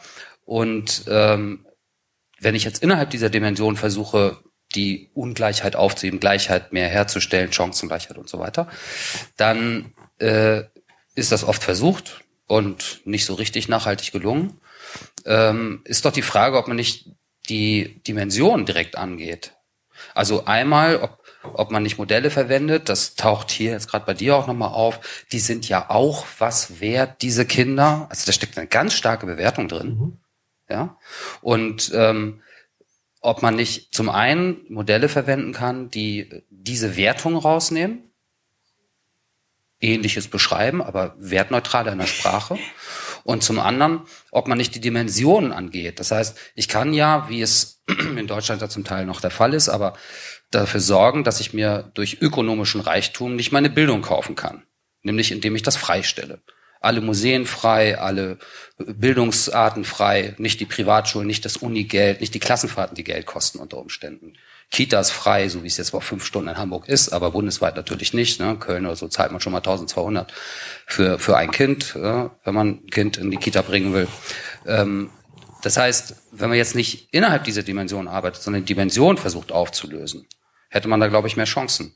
Das geht natürlich mit den anderen Dimensionen auch. Also ich kann ja die Bildung, wie beschrieben, vielleicht äh, entkoppeln von diesen Transferleistungen. Aber ich kann das natürlich auch ökonomisch machen, bin ich natürlich schnell bei den Linken, also mit Grundeinkommen und Managergehälter äh, begrenzen. Ähm, auch bei Beziehungen kann ich es machen, indem ich dafür sorge, dass äh, eben nicht über Beziehungen so viel Möglichkeiten entstehen, Geld zu machen sondern eben nach Fähigkeiten. Aber eben auch im Sprachgebrauch. Es ist ja die Frage, ob ich jetzt hier sitze und sage, naja, wir gehen eben auch äh, in Hauptschulen, in äh, äh, Brennpunktschulen, oder ob ich sage, das zementiert natürlich auch schon wieder, natürlich ist ein Master oder ein Doktorabschluss, eine Dissertation höherwertiger als ein Gesellenabschluss. Na klar, das, das ist zementiert damit. Das ist die Frage, ob das so ist und ob es so sein muss. Ja, ja gut, aber für ein, für ein vernünftiges Handwerk brauche ich jetzt keinen Doktorabschluss zum Beispiel. Also das, das meine ich zum Beispiel mit das, das Wertigkeit. Das, also wir brauchen Handwerker letztendlich, Leute, die Dinge herstellen und dazu brauche ich keinen akademischen Background. Genau, und das ist das ist das, was ich meine. Da, da schwingt eben mit, dass der Akademiker den höheren Abschluss hat. So ist es natürlich gesellschaftlich auch normiert. Mhm. Aber es ist die Frage, ob das so sein muss. Aber die also ich kann mir eine Welt denken, wo, wo das so ist, dass man, wenn man die Möglichkeiten hat, die Fähigkeiten hat und die Möglichkeiten, Ressourcen gestellt bekommt, dass man dann nach Neigung da seinen Prof macht oder so, aber nach Neigung eben auch Tischler wird. Ähm, und dass das gesellschaftlich gleichwertig ist. Warum soll das nicht so sein? Also ich gebe dir in der Hinsicht recht, dass sozusagen, weil du gesagt hast, Ermöglichung von Kitas etc. pp. Aber das ist halt nur ein, ein kleiner Faktor. Also weil wie gesagt, wir haben versucht es zu beschreiben, Habitus ist sozusagen mehr als nur das ökonomische Kapital. Also sprich, das sind so Kleinigkeiten wie ähm, du bist in einer, ich sag mal, in einer Klasse und es gibt Kindergeburtstag. So, jetzt stell dir einen Kindergeburtstag, ich benutze jetzt wieder bewusst den Schichtenbegriff in der Oberschicht, wo äh, eine Hüpfburg aufgestellt ist und so weiter. Dann gibt's wiederum Haushalte, wo gar kein Kindergeburtstag stattfindet, weil man sich vielleicht schämt Leute zu sich nach Hause einzuladen. Also das heißt, das findet ja außerhalb dieser, dieses Bildungsraumes statt. Da findet sozusagen diese, diese sozialen Zusammenkünfte, die sind ja auch sehr stark außerhalb der Schule, der Institutionsschule. Also das heißt, auch da müsste ich ja was tun, um das aufzubrechen. Und das ist, glaube ich, extrem schwierig, diese Dimensionen A aus dem Kopf zu kriegen und B aus der sozialen Wirklichkeit herauszukriegen. Das ist also immens klar. Also also dein Kevin oder dein Kevin Beispiel als Bachelorarbeit ist ermöglicht oder wird befördert durch diese Art der Theorie. Wenn ich als Lehrer das, das lerne, bin ich natürlich geneigt, das auch wieder ähm, ähm, weiterzugeben. Und es gibt eine Studie, ähm, da ist Lehrern gesagt worden, äh, wir machen einen IQ-Test in der ersten Klasse ähm, und sagen euch, welche Kinder schlau sind, welche nicht. Und ähm, das wurde ein IQ-Test gemacht. Das gab eine zufällige Rückmeldung, unabhängig vom IQ-Punkten. Und nach vier Jahren gab es eine Nachuntersuchung. Und siehe da, die waren nicht nur besser benotet, die sind, weil die noch in der IQ-Entwicklung sind in dem Alter, auch tatsächlich schlauer gewesen. Mhm. Funktioniert übrigens auch mit Ratten. Ja, genau. Ja, ist tatsächlich so. Ja, also der gleiche sein. Effekt. Ja. ja. Ich glaube, die kennen die soziale Ungleichheit bei Ratten jetzt nicht, aber, aber gut. nee, aber da geht's ja eher um Zuschreibung. Also sprich, äh, man hat sozusagen diese Versuchsanordnung gemacht. Es gab Ratten und man hat den Versuchsleitern einfach erzählt, es gibt klügere Ratten und weniger klüge. Und es war am Ende tatsächlich genauso, weil eben diese Zuschreibung, weil man gesagt hat, das sind die klügeren und sie wurden dann tatsächlich auch clever. Also das ist interessant, dass es eben nicht nur bei Menschen äh, der Fall ist. Aber ganz klar, diese Zuschreibung ist ein ganz wichtiger Punkt oder Etikettierung, wie du es genannt hast. Ich muss da wieder mal drüber nachdenken. Also ich finde es auch interessant, diese Frage, ob wir als Sozialwissenschaftler nicht das verstärken, indem wir das immer wieder feststellen. Auch ne, das hast du ja auch so ein bisschen ange. Das finde ich eine interessante Frage. Mhm. Ich habe darauf gar keine richtige Antwort. Also einerseits würde ich schon sagen, nur weil wir das feststellen, heißt es nicht, dass wir es das aber auch machen. Aber irgendwie ja natürlich schon. Indem man zum Beispiel immer wieder darauf hinweist, dass es diese Schichten gibt, diese Sprache immer wieder auch transportiert. Ähm, ich muss da nochmal drüber nachdenken, genauer. Das finde ich interessant. Ja. Weil die natürlich auch Teil gesellschaftlicher Praxis sind als Wissenschaftler. Ne? Darf ich noch einen Punkt? Einen, ja, klar. Das gebe ich ab. Zum Habitus nochmal, also auch, auch das äh, ist ja viel besprochen. Ne? Ich weiß jetzt nicht, wie das Musical heißt, aber kennt ihr wahrscheinlich. Das Musical? Äh, ja, wo, ist egal. Zum Habitus, glaube ich, ist dein Beispiel aus Südkorea Cats, ganz gut. Ähm, genau, wahrscheinlich. Ich weiß es nicht genau. Bei sind wir bei Katzen oder Ratten. Ähm, dein Beispiel aus Südkorea ganz gut. Ähm, das sind äh, ein Habitus ist ja geprägt von der Kultur oder Subkultur. Auch von der Schicht, weil das korreliert ganz stark. Aber da brauche ich natürlich nur ein anderes Land zu fahren, schon klappt das nicht mehr. Ne? Genau. Und äh, da kann ich die Spielregeln lernen, irgendwann falle ich zurück und kann mich integrieren in der Form, anpassen, vielleicht assimilieren.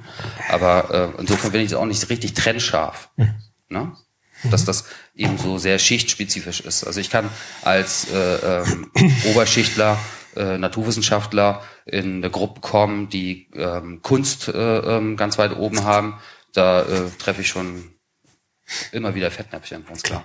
Ja. Aber der wichtige Punkt ist, wenn ich diejenigen treffe, ist es wichtig, dass beide aufeinander zugehen und die das jeweiligen Welten erklären. Und das ist halt der Knackpunkt, woran es immer scheitert. Nämlich dann, sich ganz stark auszugrenzen, naja, das ist ja der Naturwissenschaftler, äh, das sind ja die Künstler. Das ist der, das ist der entscheidende Knackpunkt, zu sagen, eine gewisse Neugier, Offenheit immer mit dabei zu haben. Und das ist wieder im Bereich der Bildung, der Persönlichkeitsentwicklung, Kinder da einzubringen, offen durch die Welt zu gehen. bin ich bei dir und damit aber auch raus aus der Schichtgeschichte, weil das eben auch wieder eine Sache war, die innerhalb einer Schicht stattfindet. Klar.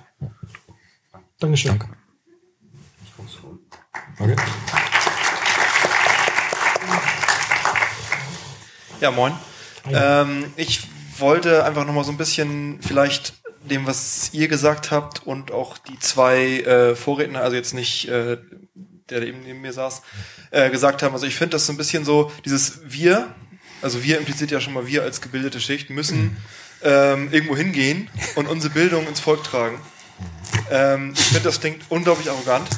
Also das ist so ein bisschen so, wir müssen in die Hauptschule gehen und da äh, äh, uns mal präsentieren und sagen, guck mal hier, Mit dir auch was so kann es laufen, so könnt ihr das lernen, äh, so könnt ihr was werden. Ähm, ich finde das schwierig, weil es geht dabei ja nicht nur um den, um den Habitus, den diese Personen haben, den jeder hat, egal wo er sich befindet, sondern es geht ja auch um die Lebensrealität. Also es gibt einfach auch Leute, die gerade mal jetzt so, sag ich mal, viel Unterschicht finde ich ein bisschen doof, aber ja, also gerade jetzt diese Menschen, die haben einfach auch gar nicht die Zeit, sich mit irgendwelchen Sachen zu beschäftigen, sich weiterzubilden. Selbst wenn sie es könnten, wenn sie die Möglichkeit hätten, umsonst ins Museum zu gehen, die haben einfach gar nicht die Zeit, das Interesse überhaupt, ähm, das zu tun. Weil eben auch Sachen dazukommen wie, ähm, die Mutter muss vielleicht den ganzen Tag arbeiten, dann muss ich nach der Schule noch auf meine kleinen Geschwister aufpassen, ähm, muss dann noch äh, das Haus äh, sauber machen und, und solche Geschichten. Die kommen da eben auch mit rein und die finde ich persönlich viel wichtiger, als, äh, als zu sagen, es muss erstmal sichergestellt sein, dass alle äh, umsonst ins Museum können. Ähm, weil das wird überhaupt nichts lösen. Das gibt's ja, da gibt's ja ganz viele Ansätze zu schon und äh, es wird ganz viel darüber theorisiert, theoretisiert. Und ähm, dementsprechend fände ich es viel wichtiger, erstmal ähm, so ein bisschen das Soziale äh, zu klären, dass kein Mensch, egal was er tut, ähm, um seine Existenz fürchten muss. Dass er ähm, auskommt, dass er seine Kinder versorgen kann, dass er äh, sich ins Bett legt, ohne Hunger zu haben. Und all sowas, das finde ich erstmal einen viel wichtigeren Punkt. Und dann erreicht man vielleicht auch irgendwann eine, eine Situation, wo auch jemand sagt, der halt Tischler ist oder Zimmerer oder was weiß ich, dass der einfach auch sagt, ich bin zufrieden mit meinem Leben. Ich habe ein gutes Leben und vielleicht muss ich dann ja auch gar nicht aus meinem Habitus raus. Es gibt ja auch Habitus, ähm, abgesehen von den drei Schichten jetzt. Es gibt ja ganz viele verschiedene. Es gibt ja noch Untergruppen, die auch wieder verschiedene Verhaltensweisen haben, die sich äh, ähm, dann erkennen. Und ähm, da ist ja überhaupt kein, erstmal überhaupt nichts Schlechtes dran. Und deshalb finde ich halt, dass man da vorsichtig sein muss und nicht äh, so arrogant von oben herab kommt und einfach sagt, ich habe jetzt die Weisheit mit Löffeln gefressen, ich bin gebildet, guckt mal hier, ich gebe euch was davon ab, auch umsonst.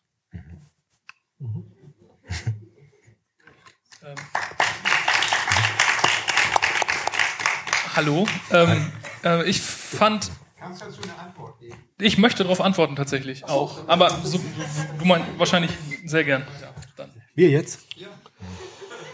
Mach du mal. Ja, ist natürlich. Ähm, ich würde sagen, natürlich schon einerseits kalt erwischt, gebe ich dir absolut recht. Ähm, aber ich glaube, da steckt auch wieder so ein bisschen dieses Ding drin, wir gehen irgendwie als Wissensträger hin und äh, übergeben so ein bisschen die Fackel und lassen andere teilhaben. Darum geht's mir jetzt, glaube ich, nicht, sondern es geht mir darum, zu gucken, wie man mit Kindern, wie auch immer, Jugendlichen ins Gespräch kommt, was vielleicht sie ein bisschen aus ihrer normalen Lebenswirklichkeit so ein bisschen rauszieht. Also ich will jetzt noch niemals dahin gehen und sagen, du musst dich jetzt bilden und du musst jetzt einen akademischen, äh, was weiß ich, Abschluss machen, sondern einfach nur in Kontakt bringen, eher über Themen, also vielleicht mal mit ihnen über sowas wie Identität sprechen, diskutieren, eigentlich auch mehr die sprechen lassen und mehr zuhören und in Dialog treten, als jetzt einen Vortrag halten und weil das interessiert ja eh nicht. Also sprich, du musst sowieso mit Menschen ähm, auf eine Ebene kommen, wo du sie auch bei ihren Interessen letztendlich packst, ein Stück weit. Und wenn es ist, dass wir zusammen mit ihnen irgendwas rappen, keine Ahnung, was auch immer. Also ja, einerseits steckt natürlich so diese Arroganz drin, gebe ich dir absolut recht. Andererseits ähm, ist es zumindest mal ein Versuch wert. Vielleicht. Ich wollte es nicht Genau. Nein. Ähm, also ich bin bisschen gegen den gegen gegen die Arroganz. Ich also hab auch ich habe ich hab auch selber studiert und wenn es diese Arroganz gibt, muss ich sie mir vorwerfen. Das macht meine Position von Anfang an ein bisschen schwach. Aber mein Argument ist ja, dass du sagst, ähm, dass das Vorschlagen von Alternativen eine Arroganz ist. Und da würde ich sagen, dass es eher so ist, dass sie einfach ineffektiv ist, weil sie da, wo sie ankommen soll, nicht ankommt. Das, was du gesagt hast, äh, Patrick. Man muss dann gucken, wie man da irgendwie seine Ideen einbringen kann, wie man aber auch lernen kann, wie man gucken kann. Das Lernen ist ja dann auf den Leben, Lebenskontext beschrieben, weil Bourdieu ja nicht sagt, hier ist meine Theorie, jetzt höre ich, also er hat schon eine basierte Vorstellung. Ich finde, man muss differenzieren zwischen den Ideen, die jemand, der sich seit 30 Jahren mit äh, Sozialwissenschaften beschäftigt, von der Gesellschaft hat und den Vorstellungen von der Gesellschaft, die bei jemandem, der sich damit nicht oder nie beschäftigt, von der Gesellschaft hat. Und man muss die auch unterschiedlich werten. Nicht, weil da eine Voreingenommenheit besteht, sondern weil einfach in einer Argumentation relativ schnell klar würde, welche Argumente ziehen und welche vielleicht noch nicht mal welche sind. Und ähm, da komme ich jetzt an den Punkt an, der mich interessiert, nämlich dieser, dieser, die, die Voraussetzung, Bildung möglich zu machen im Sinne von Peter Biri, der dann ja sagt, Bildung ist an der eigentlichen Persön an der eigenen Persönlichkeit arbeiten. Und das Beispiel, was ihr genannt hattet, ähm, was mich ein bisschen gestört hat, war das mit, ich weiß nicht mehr, was es war, aber Bildung ist auch, wenn jemand andere Leute gut abziehen kann. Ja. Bildung ist zum Beispiel auch, wenn der, wenn der, wenn der, wenn der Sniper in Afghanistan Leute sehr gut in den Kopf schießen kann. Und äh, einfach, weil für mich Bildung schon irgendwo ein humanitär progressiver Begriff ist, ist das ein Problem, weil eben diese Bildung, naja, okay, man könnte jetzt sagen, es gibt ein Argument für Interventionen von Snipern, na, aber ähm, trotzdem ist dieses, diese, dieser Anteil von Bildung ist auch fürs Schlechte möglich. Äh, mir ein bisschen un unheimlich, weil mir da dieser, dieser normative Aspekt von Bildung fehlt. Dann ist Bildung einfach, wie zum Beispiel der Bankangestellte, der bei Goldman Sachs möglichst viel Geld verdient mit Nahrungsmittelspekulation. Der ist sehr gebildet. Seht ihr das auch so oder ist er das nicht? Ja, darf ich mal kurz? Ähm, Also das finde ich einen ganz wichtigen Begriff bei Bildung. Ich habe damit auch ein Problem. Es gibt ja diese Unterscheidung zwischen normativen Bildungsbegriff und deskriptiven Bildungsbegriff. Ne? Also irgendwie ist alles Bildung, was meine Persönlichkeit her weiterbringt. Ich habe viel ähm, diskutiert. Es sind Rechtsradikale, die sich meinen Kampf besorgen und damit an ihrer Persönlichkeit arbeiten und so weiter. Sind die dann gebildet? Kann man das überhaupt sagen? Einerseits ja, weil sie an ihrer Persönlichkeit arbeiten. Wenn man Peter Biri jetzt ganz ernst nimmt, kann man sagen, na gut, sie sind hoch motiviert, sie arbeiten damit an ihrer Persönlichkeit, sie bilden sich selbst. Aber natürlich kann man nicht im Humboldtschen Sinne sagen, das wäre dann Bildung, das ist ja das Gegenteil von Bildung. Deshalb glaube ich, brauchen wir eine inhaltliche Dimension, die dazukommen muss. Dann wird's aber wieder problematisch. Ich würde das schon gerne nochmal aufnehmen, jetzt ist er gerade weg leider, aber das fand ich schon sehr interessant. Nämlich zu sagen, deine Bildung ist schlecht, meine Bildung ist gut. Meine humanistische Bildung ist gut, ich musste dir sozusagen äh, darbieten und deine Bildung, was du bisher gelernt hast, ist nichts wert. dann kommen wir in dieses Problem. Man nennt es in der Sozialwissenschaft immer diese strukturellen Antinomien. Heißt nichts anderes als, ich weiß nicht genau, was wir machen sollen. Ja, wir haben immer schöne Begriffe dann dafür. ja, Im Grunde heißt es das, ja. Es gibt sozusagen das eine, also wie, wie heißt das, ähm, vom Regen in die Traufe oder umgekehrt oder so, ja. Aber ich glaube schon, wenn man diesen Bildungsbegriff ernst nimmt, heißt ja Bourdieu, ich vergrößere meine Freiheit. Also ich vergrößere meine Möglichkeiten erstmal. Ich bin nicht nur gefesselt auf ein bestimmtes Milieu. Auf, ich bin nicht nur Sklave meiner Herkunft. Ich bin nicht nur Opfer meiner Erziehung. Ich bin nicht nur Opfer meiner Sozialisation, sondern ich kann an mir arbeiten. Ich kann mich verändern. Und ich habe größere Freiheitsgrade. Wie ich diese Freiheitsgrade dann nutze, das liegt dann wieder an ethischen, moralischen, rechtlichen Fragen. Aber Bildung heißt für mich erstmal nicht den Leuten zu sagen, wie sie leben sollen, sondern zu zeigen, wie man an sich selbst arbeiten kann und dann die Richtung zu wählen, äh, die man will. Also problembezogene geistige Flexibilität, würdest du sagen? Sowas eher. Das wäre für mich interessanter. Studenten fragen mich oftmals, was soll ich denn machen? Ja, wie soll ich denn damit umgehen? Das sage ich nie. Ich sage nur, ich möchte dich dahin kriegen, dass du weißt, was du tust, wenn du es tust, weil du ein Reflexionsvermögen hast, weil du dich selbst betrachten kannst, weil du dich beobachten kannst, deshalb mehr Möglichkeiten, mehr Handlungsmöglichkeiten hast als vorher. Wie du dich entscheidest, das musst du dann selbst wissen. Ich bin nicht derjenige, der von oben herab dir sagt, was du tun sollst. Und diesen Bildungsbegriff, den finde ich schon spannend. Und das wäre vielleicht am ehesten eine Antwort auf das Problem bei Bourdieu. Die Vergrößerung von Handlungsmöglichkeiten. Okay. Ganz kurze Sache noch. Kennst du Sam Harris? Sagt Ja, dir das was? ja. Der habe ich gerade ein Buch angelesen, Free Will. Ja, ja. Ken- Kennst du? Sag mal was. Weil der sagt ja, das geht nicht. Ha- Handlungsmöglichkeiten sind eingegrenzt vom Lebenskontext und Ja, das funktioniert ist ja. Bourdieu. Ist das gleiche wie Bourdieu. Der sagt ja auch, der sagt, Bourdieu sagt, Habitus ist ein System von Grenzen. Ich habe bestimmte Grenzen, in denen ich nicht hineinkomme. Ich habe bestimmte Barrieren, da komme ich einfach nicht drüber, weil mein Habitus da nicht passt. Aber ich, ich bin ja so ein idealistischer Bildungstyp. Ich sage ja schon, wenn was hilft, wie der Peter Biri, wenn was hilft, dann Bildung. Also ich glaube schon, dass wir Grenzen verschieben können. Aber Freiheit heißt auch nicht, ich kann alles machen, was ich jetzt in dem Moment will. Das ist ein falscher Begriff von Freiheit, sondern Freiheit heißt zu sagen, ich vergrößere meine Handlungschancen, dass ich nicht all, ich kann nicht fliegen, ja, ich bin nicht allmächtig, aber ich kann meine Freiheitsgrade vergrößern. Und das wäre für mich schon genug erstmal. Ja. Danke dir.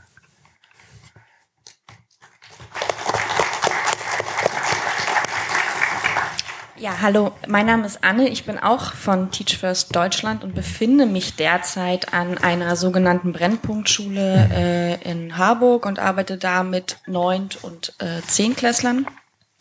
Und mir ist auch in der Diskussion aufgefallen, dass ähm,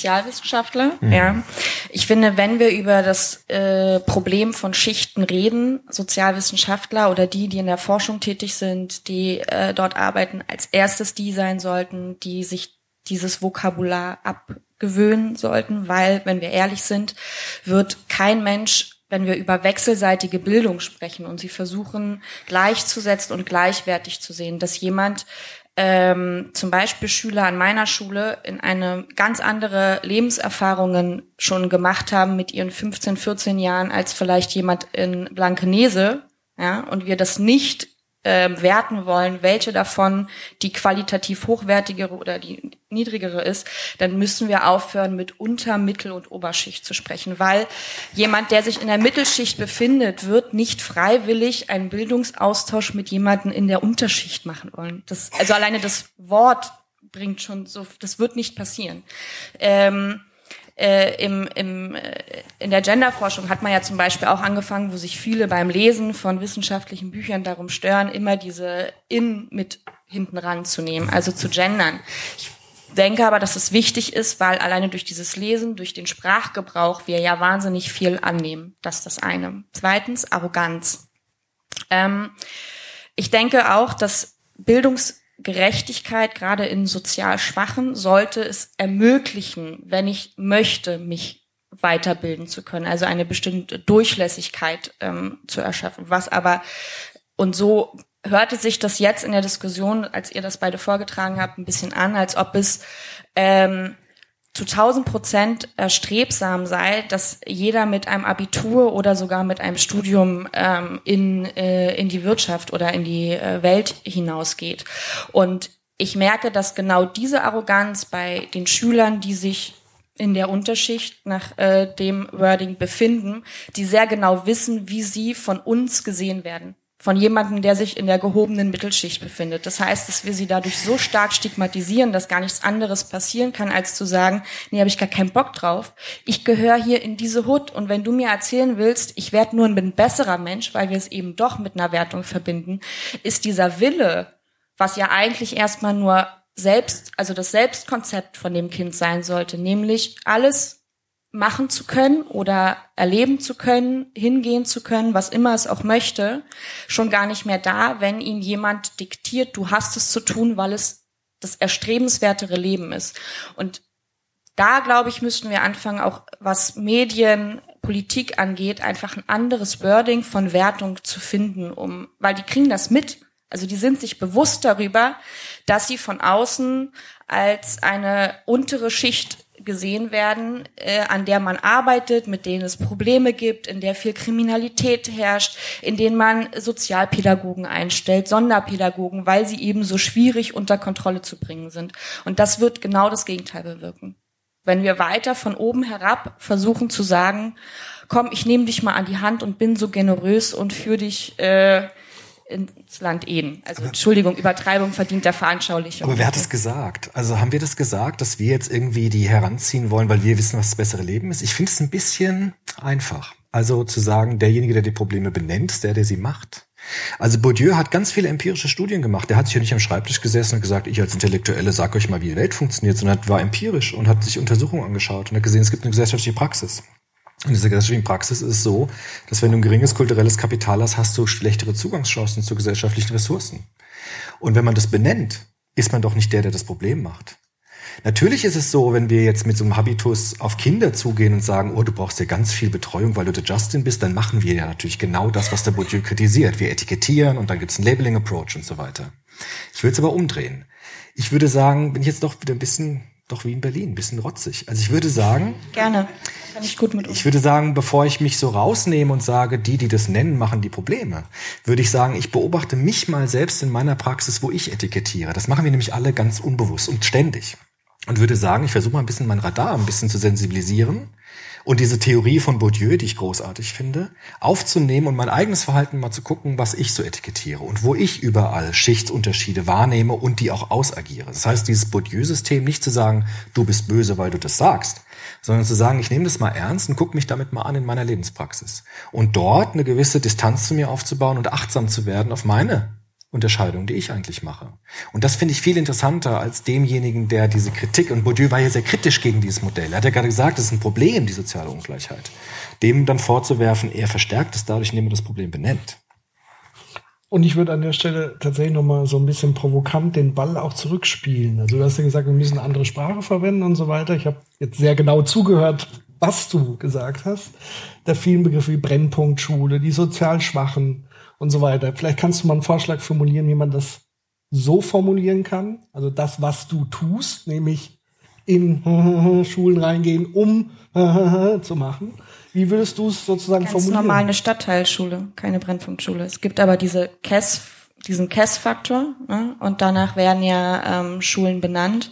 Und das sind halt ich glaube, medial oder politisch gewachsene ähm, Themen, weil die sich verkaufen und damit eben ähm, teilweise auch eine Aufmerksamkeit. Ähm, wenn man Brennpunkt sagt, ist, glaube ich, mehr damit äh, ähm, oder kann äh, die Gesellschaft mehr damit anfangen und weiß sofort, ah, das ist so ein genau. Schlagwort, da weiß ich, was, ähm, ähm, was, was mit gemeint ist.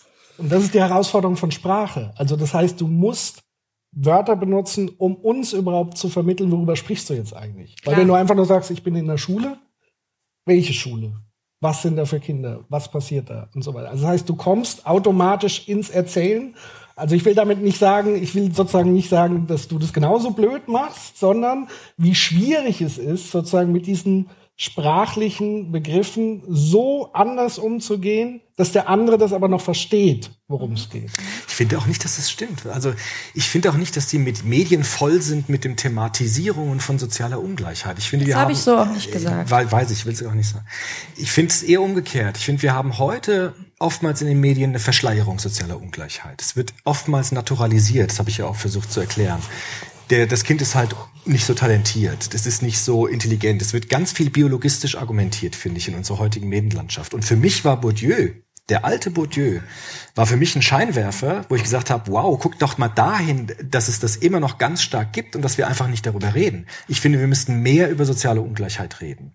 Wir müssten mehr Erklärungsmodelle aufbauen. Wir müssten mehr uns selbst reflektieren in unserer Reproduktion. Von, also ich bin ja auch Pädagoge, ich bin ja auch Lehrer an der Uni, okay, aber ist ja egal. Darf ich aber kurz auch dort. fragen, wen du mit wir meinst? Wir alle, also alle die, die mit Kindern und mit Menschen arbeiten, alle in pädagogischen Berufen, dass wir auf die Spur gehen, wo wir etikettieren. Ich mache mich ja gar nicht frei von, dass ich natürlich äh, äh, meine Aufmerksamkeit verteile, nicht ganz gleich. Und wir reden immer über Chancengleichheit. Und Bourdieu hat gesagt, Chancengleichheit ist eine Ideologie. Wir haben nicht eine Linie, wo wir alle starten und dann entscheidet sich halt, wer gut läuft, sondern wir starten nicht an den gleichen Stellen in unserem Leben. Wir haben nicht die gleichen Voraussetzungen, wenn wir geboren werden. Und darauf hat Bourdieu den Finger in die Wunde gelegt. Jetzt kann man sagen, leg nicht den Finger in die Wunde. Aber die Wunde wird dadurch nicht weggehen. Das ist ja auch der Grund, warum ich an dieser Schule bin. Also Ja, ich bin ja generell nicht, äh, also ich glaube ja auch daran, dass es wichtig ist, nicht Gleichheit, sondern eine Gerechtigkeit zu schaffen. Also es heißt, dass jemand, der es möchte, Ja. dass das System eine bestimmte Durchlässigkeit hergibt, die es ermöglicht. Ja. Was aber nicht bedeutet, ähm, mitzugeben, dass das ausschließlich der richtige oder der notwendige, der notwendige Weg Ich sage ja ist. Freiheitsgraden ermöglichen, dass jemand ich, entscheiden kann. Ich möchte nur aus der Praxis sagen, was jetzt vielleicht nicht hier oben mit der Theorie zu tun hat. Was ich bisher mitbekommen habe, ist eben, dass dadurch, dass das oft von der Basis so suggeriert wird, eben ein Widerstand entsteht, dass wenn wir davon ausgehen, dass die sogenannte Unterschicht eigentlich das Streben hat, in die Mittelschicht aufzusteigen, das nicht der Realität entspricht. Dass eben eine ganz große Abwehr von Kindern in einer, die wir jetzt Unterschicht nennen würden, besteht zu sagen, nee, habe ich gar keinen Bock drauf, weil du nimmst mir damit meine äh, Individualität, meine Identität. Ja? Und dass es viel mehr damit zu tun haben sollte, an Selbstkonzept zu arbeiten eines Menschen und nicht, also egal wo er, wo er jetzt generell äh, herkommt. Und ich da denke, solange Bildung weiterhin von den Menschen gemacht worden oder wird, die äh, in diesem Schichtensystem in den 80er, 70er, 80er Jahren, 90er auch noch ähm, groß geworden sind und wird das auch weiterhin so, so stattfinden. Weil sie eben dadurch, dass sie in dieser Zeit Lehrer geworden sind, in dieser Zeit studiert haben, in dieser Zeit Professor geworden sind, genau das ideologisch wiedergeben werden, was sie selber auch, auch gelernt haben. Damit bin ich dann jetzt auch fertig.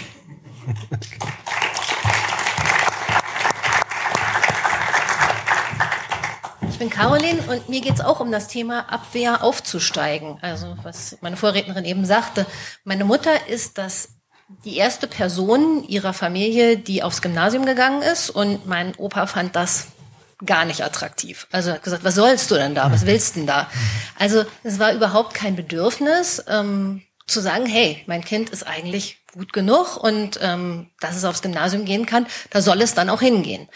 Und ähm, du bist in Asien gewesen und ich bin immer ein bisschen überrascht, dass in Asien, soweit ich das mitbekommen habe, es sowas ähnliches wie ein Ritterschlag ist, wenn die Kinder eine bessere Bildung haben als die Eltern. In Asien. ist- Also oder in der, also in, in Japan, ich glaube in Korea auch, ähm, Vietnam meine ich mich zu erinnern. Also also das ist eben doch, ähm, also dass Schulen teuer sind und dass man viel Geld ausgibt, dass Kinder auf die Schule gehen. Also ich bin immer ein bisschen überrascht darüber, dass bei uns ja die Schule gratis ist.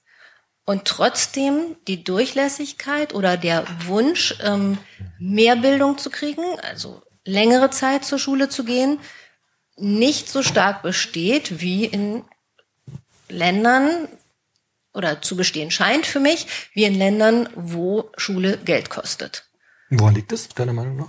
An der Das weiß ich nicht. Ich würde gern mal mit euch sprechen. Also, oder was, also, ich, Naja, zum einen weiß ich tatsächlich nicht, ob ich dieser Feststellung so zustimmen kann, dass sozusagen niemand ähm, einem Kind eine bessere Bildung wünscht. Also ich kenne es jetzt, wenn man sozusagen eher anekdotisch bleibt, ich kenne es genau andersrum. Also ich kenne es gerade so, ich sag mal, die Nachkriegsgeneration, die ja alle irgendwie wollten, das waren Also in, in meiner Familie alles, ar- es war eine Arbeiterfamilie und so weiter und da war das Bildung ein sehr wichtiges Thema. Also ich bin so sozialisiert worden, dass mein Opa auch Arbeiter war, äh, kriegsversehrt und so weiter, aber was für ihn wichtig waren, waren Bücher. Also ich bin in einem Haus aufgewachsen, wo ein Zimmer nur voller Bücher war. Das war ihm extrem wichtig. Und es war ihm extrem wichtig, mich so zu fördern nach seinem bestmöglichen Sinn. Er hat mit mir Hausaufgaben gemacht und so weiter und so fort. Das war überhaupt äh, gar kein Thema, sondern im Gegenteil, er hat sich immer sozusagen gewünscht, ein, dass es mir besser geht, als es ihm gegangen ist. Und ich glaube, dass ein äh, großer Teil der Generation in Deutschland auch so gedacht hat. Und deswegen ist es schwierig, da zu pauschalisieren. A, natürlich genauso zu pauschalisieren, alle wollen äh, nach oben wachsen, ähm, aber genauso wenig wie niemand will nach oben wachsen. Also es ist, ist glaube ich, nicht so einfach letztendlich so festzustellen. Und da würde mich natürlich interessieren, Bourdieu hat ja empirisch gearbeitet und er hat ja auch was gesagt zum Thema, wer will wohin. Ähm, vielleicht kannst du dazu einfach noch mal irgendwie was sagen. Ja, also ich glaube, das würde Bourdieu schon sagen, dass viele Eltern sich das wünschen, dass ihre Kinder einen höheren Bildungsabschluss haben als sie selbst. Aber Bourdieu hat ja immer den Finger in die Wunde gelegt, dass diese Milieus sich so stark erkennen. Also Bildung ist nicht alles. Also ich brauche auch diesen Habitus, um die Spielregeln zu verstehen in einer bestimmten Milieu, in einer bestimmten Schicht. Und dort gibt es halt eben diese Grenzziehungen, die sozial hergestellt werden. Und die sind immer noch stabil. Und auch in unserer Gesellschaft ist es so, das zeigen ja die PISA-Studien, dass die Herkunft eines Kindes ganz stark darüber entscheidet, welche Schulform sie besucht. Also die meisten Kinder, die auf Gymnasien gehen, haben Akademikerfamilien. Und die meisten, die auf die Hauptschule gehen, kommen aus bildungsfernen Familien, wie wir das nennen, um jetzt wieder das zu verstärken, indem ich sage, klar, tut mir leid, aber hm. und ähm, Bourdieu würde schon sagen, es liegt an diesen gesellschaftlich hergestellten Ungleichheiten, die sich sozusagen ganz unbewusst reproduzieren. Also die sozusagen gar nicht so viel damit zu tun haben, was ich will, sondern diese Grenzen, die ich spüre in meinem Habitus. Und ich weiß nicht genau, ob die, ich würde auch nicht sagen, dass die Eltern das nicht wollen. Natürlich wollen natürlich die Eltern das Beste für ihr Kind, aber das hängt dann wiederum in ihrem Bildungszusammenhang, in ihrer Sozialisation, in ihrem Milieu zusammen. Und was vielleicht noch dazu kommt, man muss ja sehen, wenn jemand sozusagen ähm, aus diesem Habitus raus will oder daran arbeitet, dann findet ja auf der anderen Seite eine Entfremdung statt, wo vorher eine starke Bindung war. Also vielleicht spielt da oftmals auch die Angst mit drin, wenn der jetzt so aufsteigt, dann gehört er ja eigentlich nicht mehr zu uns. Und damit verlieren wir ihn. Das gibt's auch, ja, das gibt's schon. Also vielleicht ist das auch sozusagen so ein Motiv dafür, wo man sagt, na dann bleib lieber mal unter unseresgleichen, ähm, weil da ist sozusagen die Bindung von beiden Seiten einfach noch vorhanden. Ja, das stimmt, das gibt's. Also würde dann eine Gratisschule eigentlich gar keinen Unterschied machen. Ich meine, ich habe der eine, der hier, ich vergesse die Namen immer, der gesagt hat, naja, so eine materielle Grundlage ist natürlich schon total wichtig, damit ich nicht immer kämpfen muss, damit ich gut ausgestattet bin. Ich glaube schon, dass es sinnvoll ist, dass unsere Schulen nicht alle privatisiert werden und sich dann die äh, gut Wohlhabenden halt die guten Schulen leisten können und die anderen nicht. Das finde ich schon sehr wichtig. Aber es ist nicht alles, weil Bourdieu eben sagt, diese sozialen Ungleichheiten passieren auf viel differenzi ganz diffizilen Ebenen, auf ganz kleinen, feinen Unterschieden.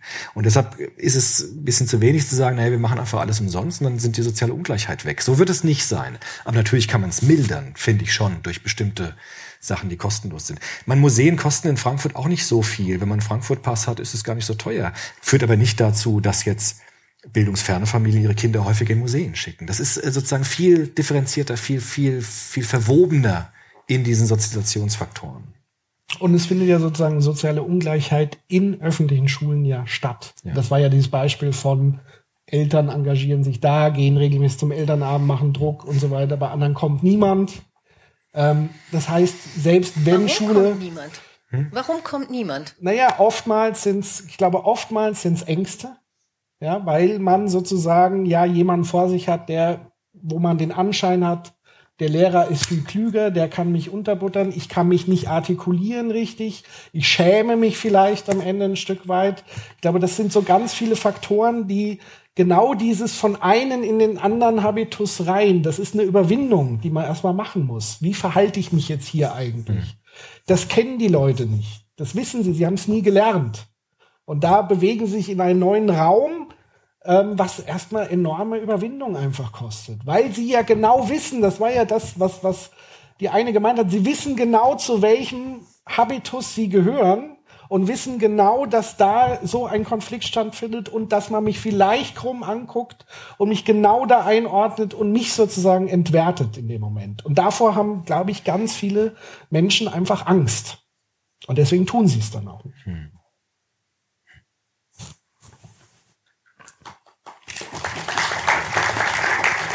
Ja, ich würde mich, ähm, also moin Delara, ich studiere in Hamburg Soziologie und VWL.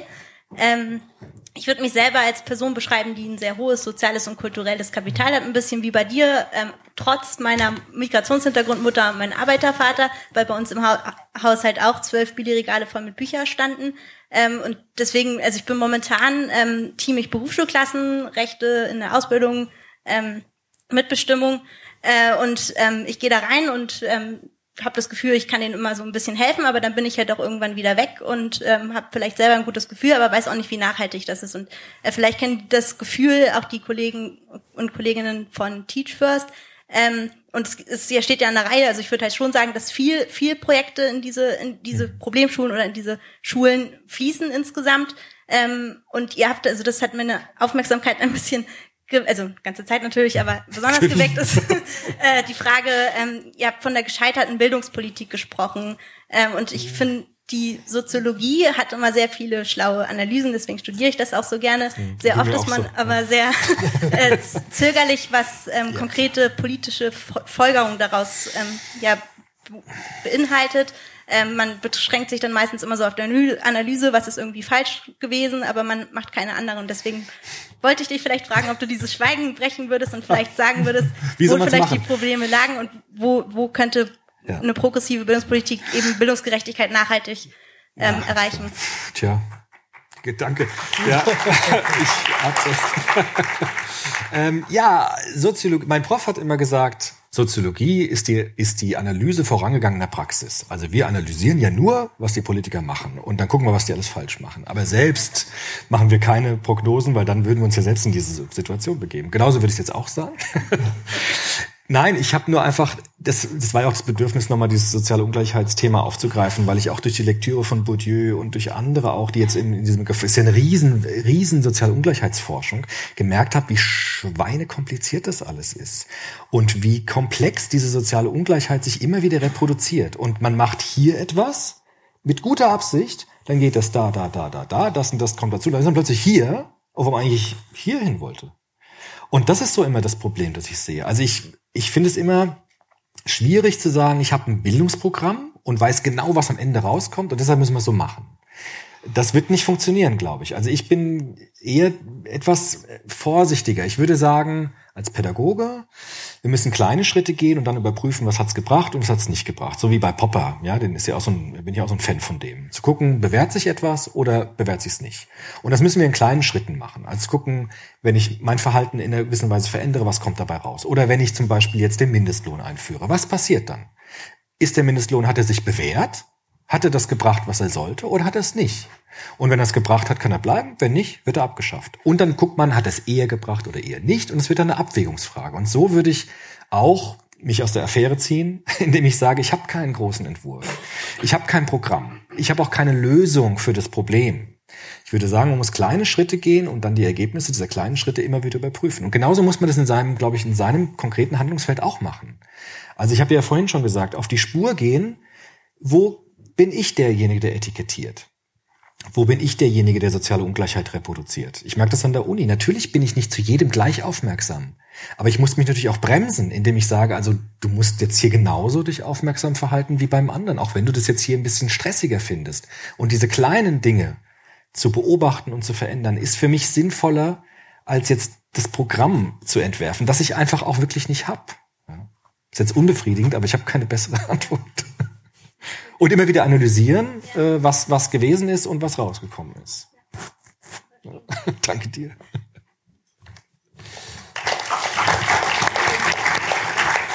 Ja, hallo, ich bin Stefan. Ich äh, höre euch vorzugsweise bei Gartenarbeit. Was hast du gut? Was Gartenarbeit hat ja, okay. Ähm, und ich äh, fand dieses Modell mit den drei Sorten Kapital sehr interessant und musste das gerade im Kopf durchspielen.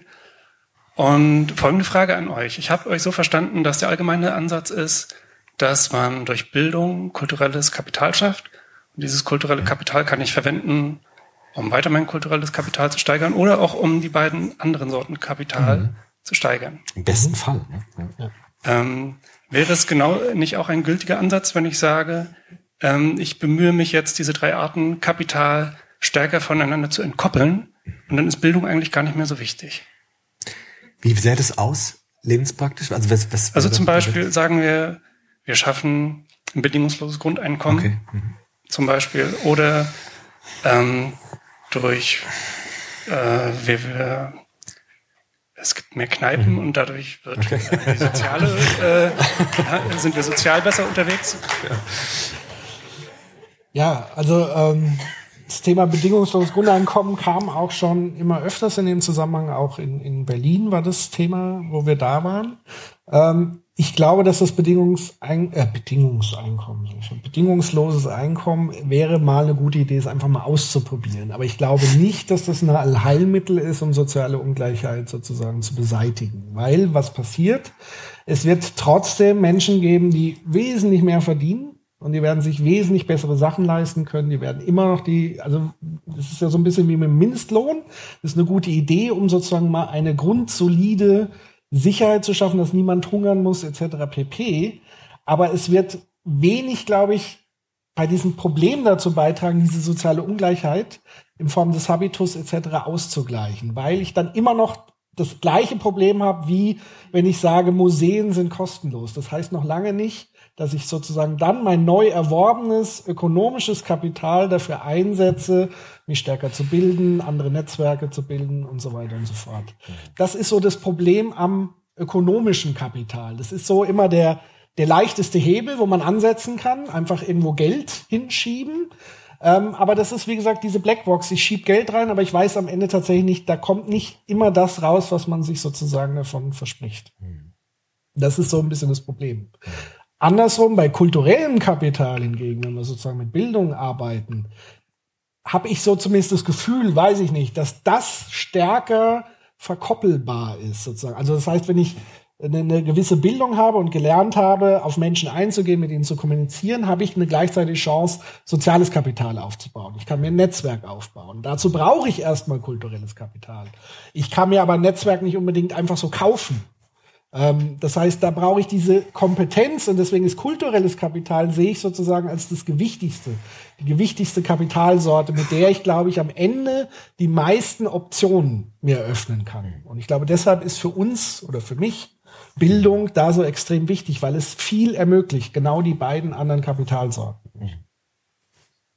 Wenn das Versprechen, ich muss immer an die Uni denken, wenn das Versprechen gilt, dass äh, Bildung sich auszahlt, also das erlebe ich halt oft bei Studenten, die sind super an der Uni, die schreiben tolle Arbeiten und kriegen danach keinen Job. Halt. Das ist blöd. Das ist halt echt ein Problem, weil das früher gab es irgendwie so mehr nochmal die Sicherheit, wenn du dich bemühst, ne? Und wenn Ja. du dich bildest, dann kriegst du auch einen guten Job und so weiter. Ich glaube, das ist heute ein bisschen am, am Wanken. Also wir haben halt äh, nicht mehr so die Sicherheit. Und die Armutsbedrohung, die geht so weit in die Mittelschicht hinein. Ne? Du bist sofort zum Hartz IV bedroht, wenn du ein Jahr lang arbeitslos bist und so weiter. Und das ist, glaube ich, schon verschärft auch nochmal äh, jetzt äh, in den letzten Jahrzehnten. Also dieses Versprechen ist ein bisschen wackelig geworden. Das sehe ich schon mit Sorge. Das als Ergänzung. Ja, äh, also ich bin Henning, ich Mhm. studiere Lehramt, äh, bin jetzt fast fertig. Ähm, deswegen berührt mich das natürlich jetzt auch in meinem zukünftigen Beruf, Beruf und ähm, Genau. Und äh, sind mir sind im Grunde zwei Sachen aufgefallen. Einmal wollte ich zu der Kategorienkritik, die jetzt viel kam heute Abend, ähm, kurz sagen, ich sehe das ein bisschen kritisch und ich glaube, ihr hattet ihr euch da ja auch schon gegen gewandt. Ähm, ich glaube, dass es häufig im Grunde missverstandene Medientheorie ist. Weil selbstverständlich bilden Kategorien das Bewusstsein, aber gleichzeitig sind Kategorien die einzig, der einzige Weg, wie wir Realität überhaupt erfassen können. Richtig, genau. Dementsprechend ist es jetzt egal, wie man es nennt. Man hat es früher Klassen genannt, hat man es Schichten genannt, jetzt heißt es Milieu, ist im Grunde Pustekuchen, es dient letztendlich der Verschleierung von den Unterschieden, die ja faktisch existieren. Da gibt's so Das genau ist- das wollte ich vorhin sagen, was du jetzt gesagt hast. äh, okay. So, also und ich glaube, das ist ganz wichtig. Ausgangs dieser Punkt, Ausgangspunkt dieser Diskussion ist, die Unterschiede existieren, sie sind aufzeigbar ganz klar an Krankheitsbildern, Krankheitsrisiko, Kriminalitätsrisiko, Drogensucht und so weiter. Und Genau so das wollte So, ich okay.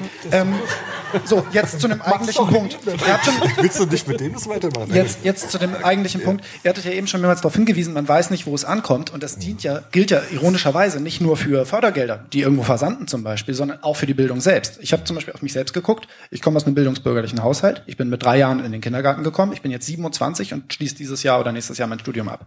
Das heißt, ich habe 24 Jahre meines Lebens in Bildungseinrichtungen verbracht. Das sind 24 Jahre, die der Staat im Grunde mich komplett durchsubventioniert hat, mehr oder weniger. So. Jetzt muss man sich mal überlegen, ähm, meine Eltern haben nicht wahnsinnig viel Geld. Ich habe viele Förderungsleistungen vom Staat in Anspruch genommen. Aber jemand, der mit 16 in die Handwerkerausbildung gegangen ist, der hat einfach nicht so viel Förder Fördergelder bekommen. Obwohl diese Fördergelder ja ursprünglich der Finanzierung von Leuten dienen, die sich den eigenen Bildungsweg nicht leisten konnten. Das heißt, also auch schon auf diesem Wege absorbiere ich als sozusagen angeborener Mittelschichtler viel mehr Fördergelder, als jemand aus der unterschiedlich jemand tun würde. Das heißt, selbst Fördergelder sind nicht unbedingt Mittel zur Ausgleichung von sozialen Ungleichheiten. So, und jetzt der letzte Punkt, und das hast du zuletzt angesprochen, ich glaube, das ist ganz wichtig. Wir sprechen hier über Bildung als ein Mittel, soziale Ungleichheiten zu nivellieren. Das Problem ist. Abzudämpfen. Oder zu dämpfen oder also ein Stück weit zur Egalisierung beizutragen. Das Problem ist ein bisschen, und da glaube ich, das war dieser letzte Punkt. Ähm, wir müssen uns auch die wirtschaftsgeschichtliche Entwicklung angucken. Und es ist tatsächlich so, den größten Aufstieg, also dieses Aufstiegsversprechen durch Bildung, was wahr geworden ist für eine ganze Generation, das war in den 70ern. Das war in der Zeit von einer hohen Arbeitskraftnachfrage, gleichzeitig ein Wandel von der Industriegesellschaft zur Dienstleistungsgesellschaft hin. Das heißt, es gab einen erhöhten Bildungsbedarf bei der Arbeiterschicht, auch von der Industrie aus, ähm, und eine ganz starke Arbeiterbewegung, die SPD, die das gefördert hat damals. Ähm, die Lage ist jetzt eine andere. Das heißt, wir können die Abiturientenquote von jetzt ursprünglich 5% auf 50%, auf 70% erhöhen. Es wird nichts daran ändern, dass es wenig gut bezahlte Arbeitsplätze gibt, weil einfach die Nachfrage nach Arbeitskraft nicht gegeben ist. Und deswegen, glaube ich, kann man diese Bildungsfrage nicht losgelöst von der gesellschaftlichen Frage diskutieren, wo man sich überlegt, wohin geht die Gesellschaft überhaupt auch ökonomisch? Also wie soll eine zukünftige Gesellschaft aussehen? Wie wollen wir Arbeit, wie wollen wir Produktivität organisieren? Wie wollen wir unser Zusammenleben organisieren? Und nur darauf kann auch eine Bildung wirklich gerichtet sein. Weil noch mehr 70 Prozent für hochqualifizierte Angestellte, die brauchen wir überhaupt nicht. Ja, weil Und wir meine ich jetzt, okay, Entschuldigung, das war das nationale Wir. Ähm, die, ich nehme das zurück. Die, es ist egal, ob wir sie brauchen. Sie werden keine Anstellung finden und sie werden nicht glücklich sein. Das ist der Punkt. Deshalb ist ja auch das Abitur heute viel weniger wert als früher, weil halt auch so viele Abitur machen. Auch das sagt der Bourdieu. Es gibt so eine Bildungsinflation. Ja? Also heute hat jeder Abi, aber du brauchst auch ein Abi, um bei Aldi zu arbeiten zum Beispiel. Oder kleine Handwerker-Sachen brauchen alle schon Abitur. Das heißt, es nützt nichts, wenn alle Abitur machen, weil dann wird das Abitur weniger wert. Ne? Das ist, ist vollkommen richtig. Ja, aber das ist halt eine Demokratisierung gewesen und das geht mit einer Entwertung ein. Entschuldigung. Die Demokratisierung geht immer mit einer Entwertung einher. Ja. Ganz einfach deswegen, weil der Wert in einer marktwirtschaftlichen Gesellschaft ist eben sozusagen der Seltenheitsgrad einer Eigenschaft. Und es ist völlig logisch, dass, dass dann eine Entwertung stattfindet und das wird weitergehen. Also. Aber was mir, was mir da jetzt auffällt, ist sozusagen, dass ihr beide jetzt so ein bisschen Bildung genommen habt, nur um am Ende ökonomisch gut dazustehen. Aber es müsste eigentlich mehr passieren mit Bildung. Also, dass eben der Handwerker trotzdem sich bildet, neben seinem Handwerk. Darum geht es letztendlich ein Stück weit. Und eben Bildung nicht allein Mittel zum Zweck ist, dass ich sage, ich verdiene dann so und so viel Geld am Ende. Also da muss Bildung noch mehr leisten als sozusagen die reine Kompetenzvermittlung letztendlich. Ja. Also ich stimme dir absolut zu. Bildung in dem humanistischen Sinne ist viel mehr als nur Qualifikation. Keine Frage. Nur wenn wir über Bildung als Mittel zum Ausgleich von sozialen Ungleichheiten sprechen, dann sprechen wir meistens über Bildung als Qualifikation. Denn es gibt viele Menschen, die vielleicht sich in einer ökonomisch unglücklichen Lage befinden, die trotzdem sehr sich mit dem Reinen sind und ein glückliches Leben führen. Dann hat die Bildung sozusagen auch einen Erfolg gehabt, unabhängig von der sozialen Position. Aber faktisch, also sozusagen in der generellen Tendenz ist das ja nicht der Fall.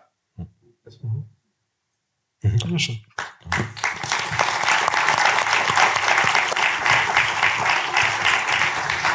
Ja, ahnte schon, ich sitze nicht hier, um jetzt noch weiter mitzudiskutieren, sondern eigentlich nur um zu signalisieren, vielleicht sollten wir die Podcast-Zeit nicht allzu sehr sprengen. Aber womit ich hier auf jeden Fall sitze, ist eine ganze Menge neuer Fragen und irgendwie das, was ich an euren Live-Shows am schönsten finde, nämlich mal zu sehen, wer eigentlich noch alles hinter diesem Podcast steckt, nämlich auch die ganzen Menschen, die ihn hören und auch gerne mitdiskutieren. Das finde ich immer besonders cool eigentlich an diesen Live-Veranstaltungen. Ähm, was ich euch aber nicht nehmen möchte und euch auch nicht natürlich, ist das Getränk draußen und das Weiterreden über die Themen, die wir heute angesprochen haben. Und was euch auch gehören soll, ist das letzte Wort. Danke, dass ihr alle da wart. Dankeschön.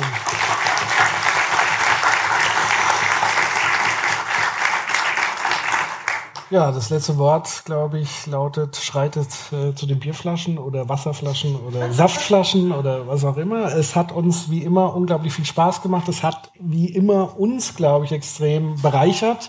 Also es kamen jetzt wirklich paar ähm, auch kritische Anmerkungen, die natürlich in uns arbeiten. Das ist immer ganz wichtig. Auch das ist Bildung, sozusagen, dass es in einem noch längere Zeit arbeitet. Und das finde ich das Schöne. Also dass ich mit euch hier abends sitzen kann, über die Themen diskutieren kann und sie dann mitnehme und äh, es weiterarbeitet und arbeitet. Also vielen Dank, dass ihr da seid und euch noch einen schönen Abend. Dito.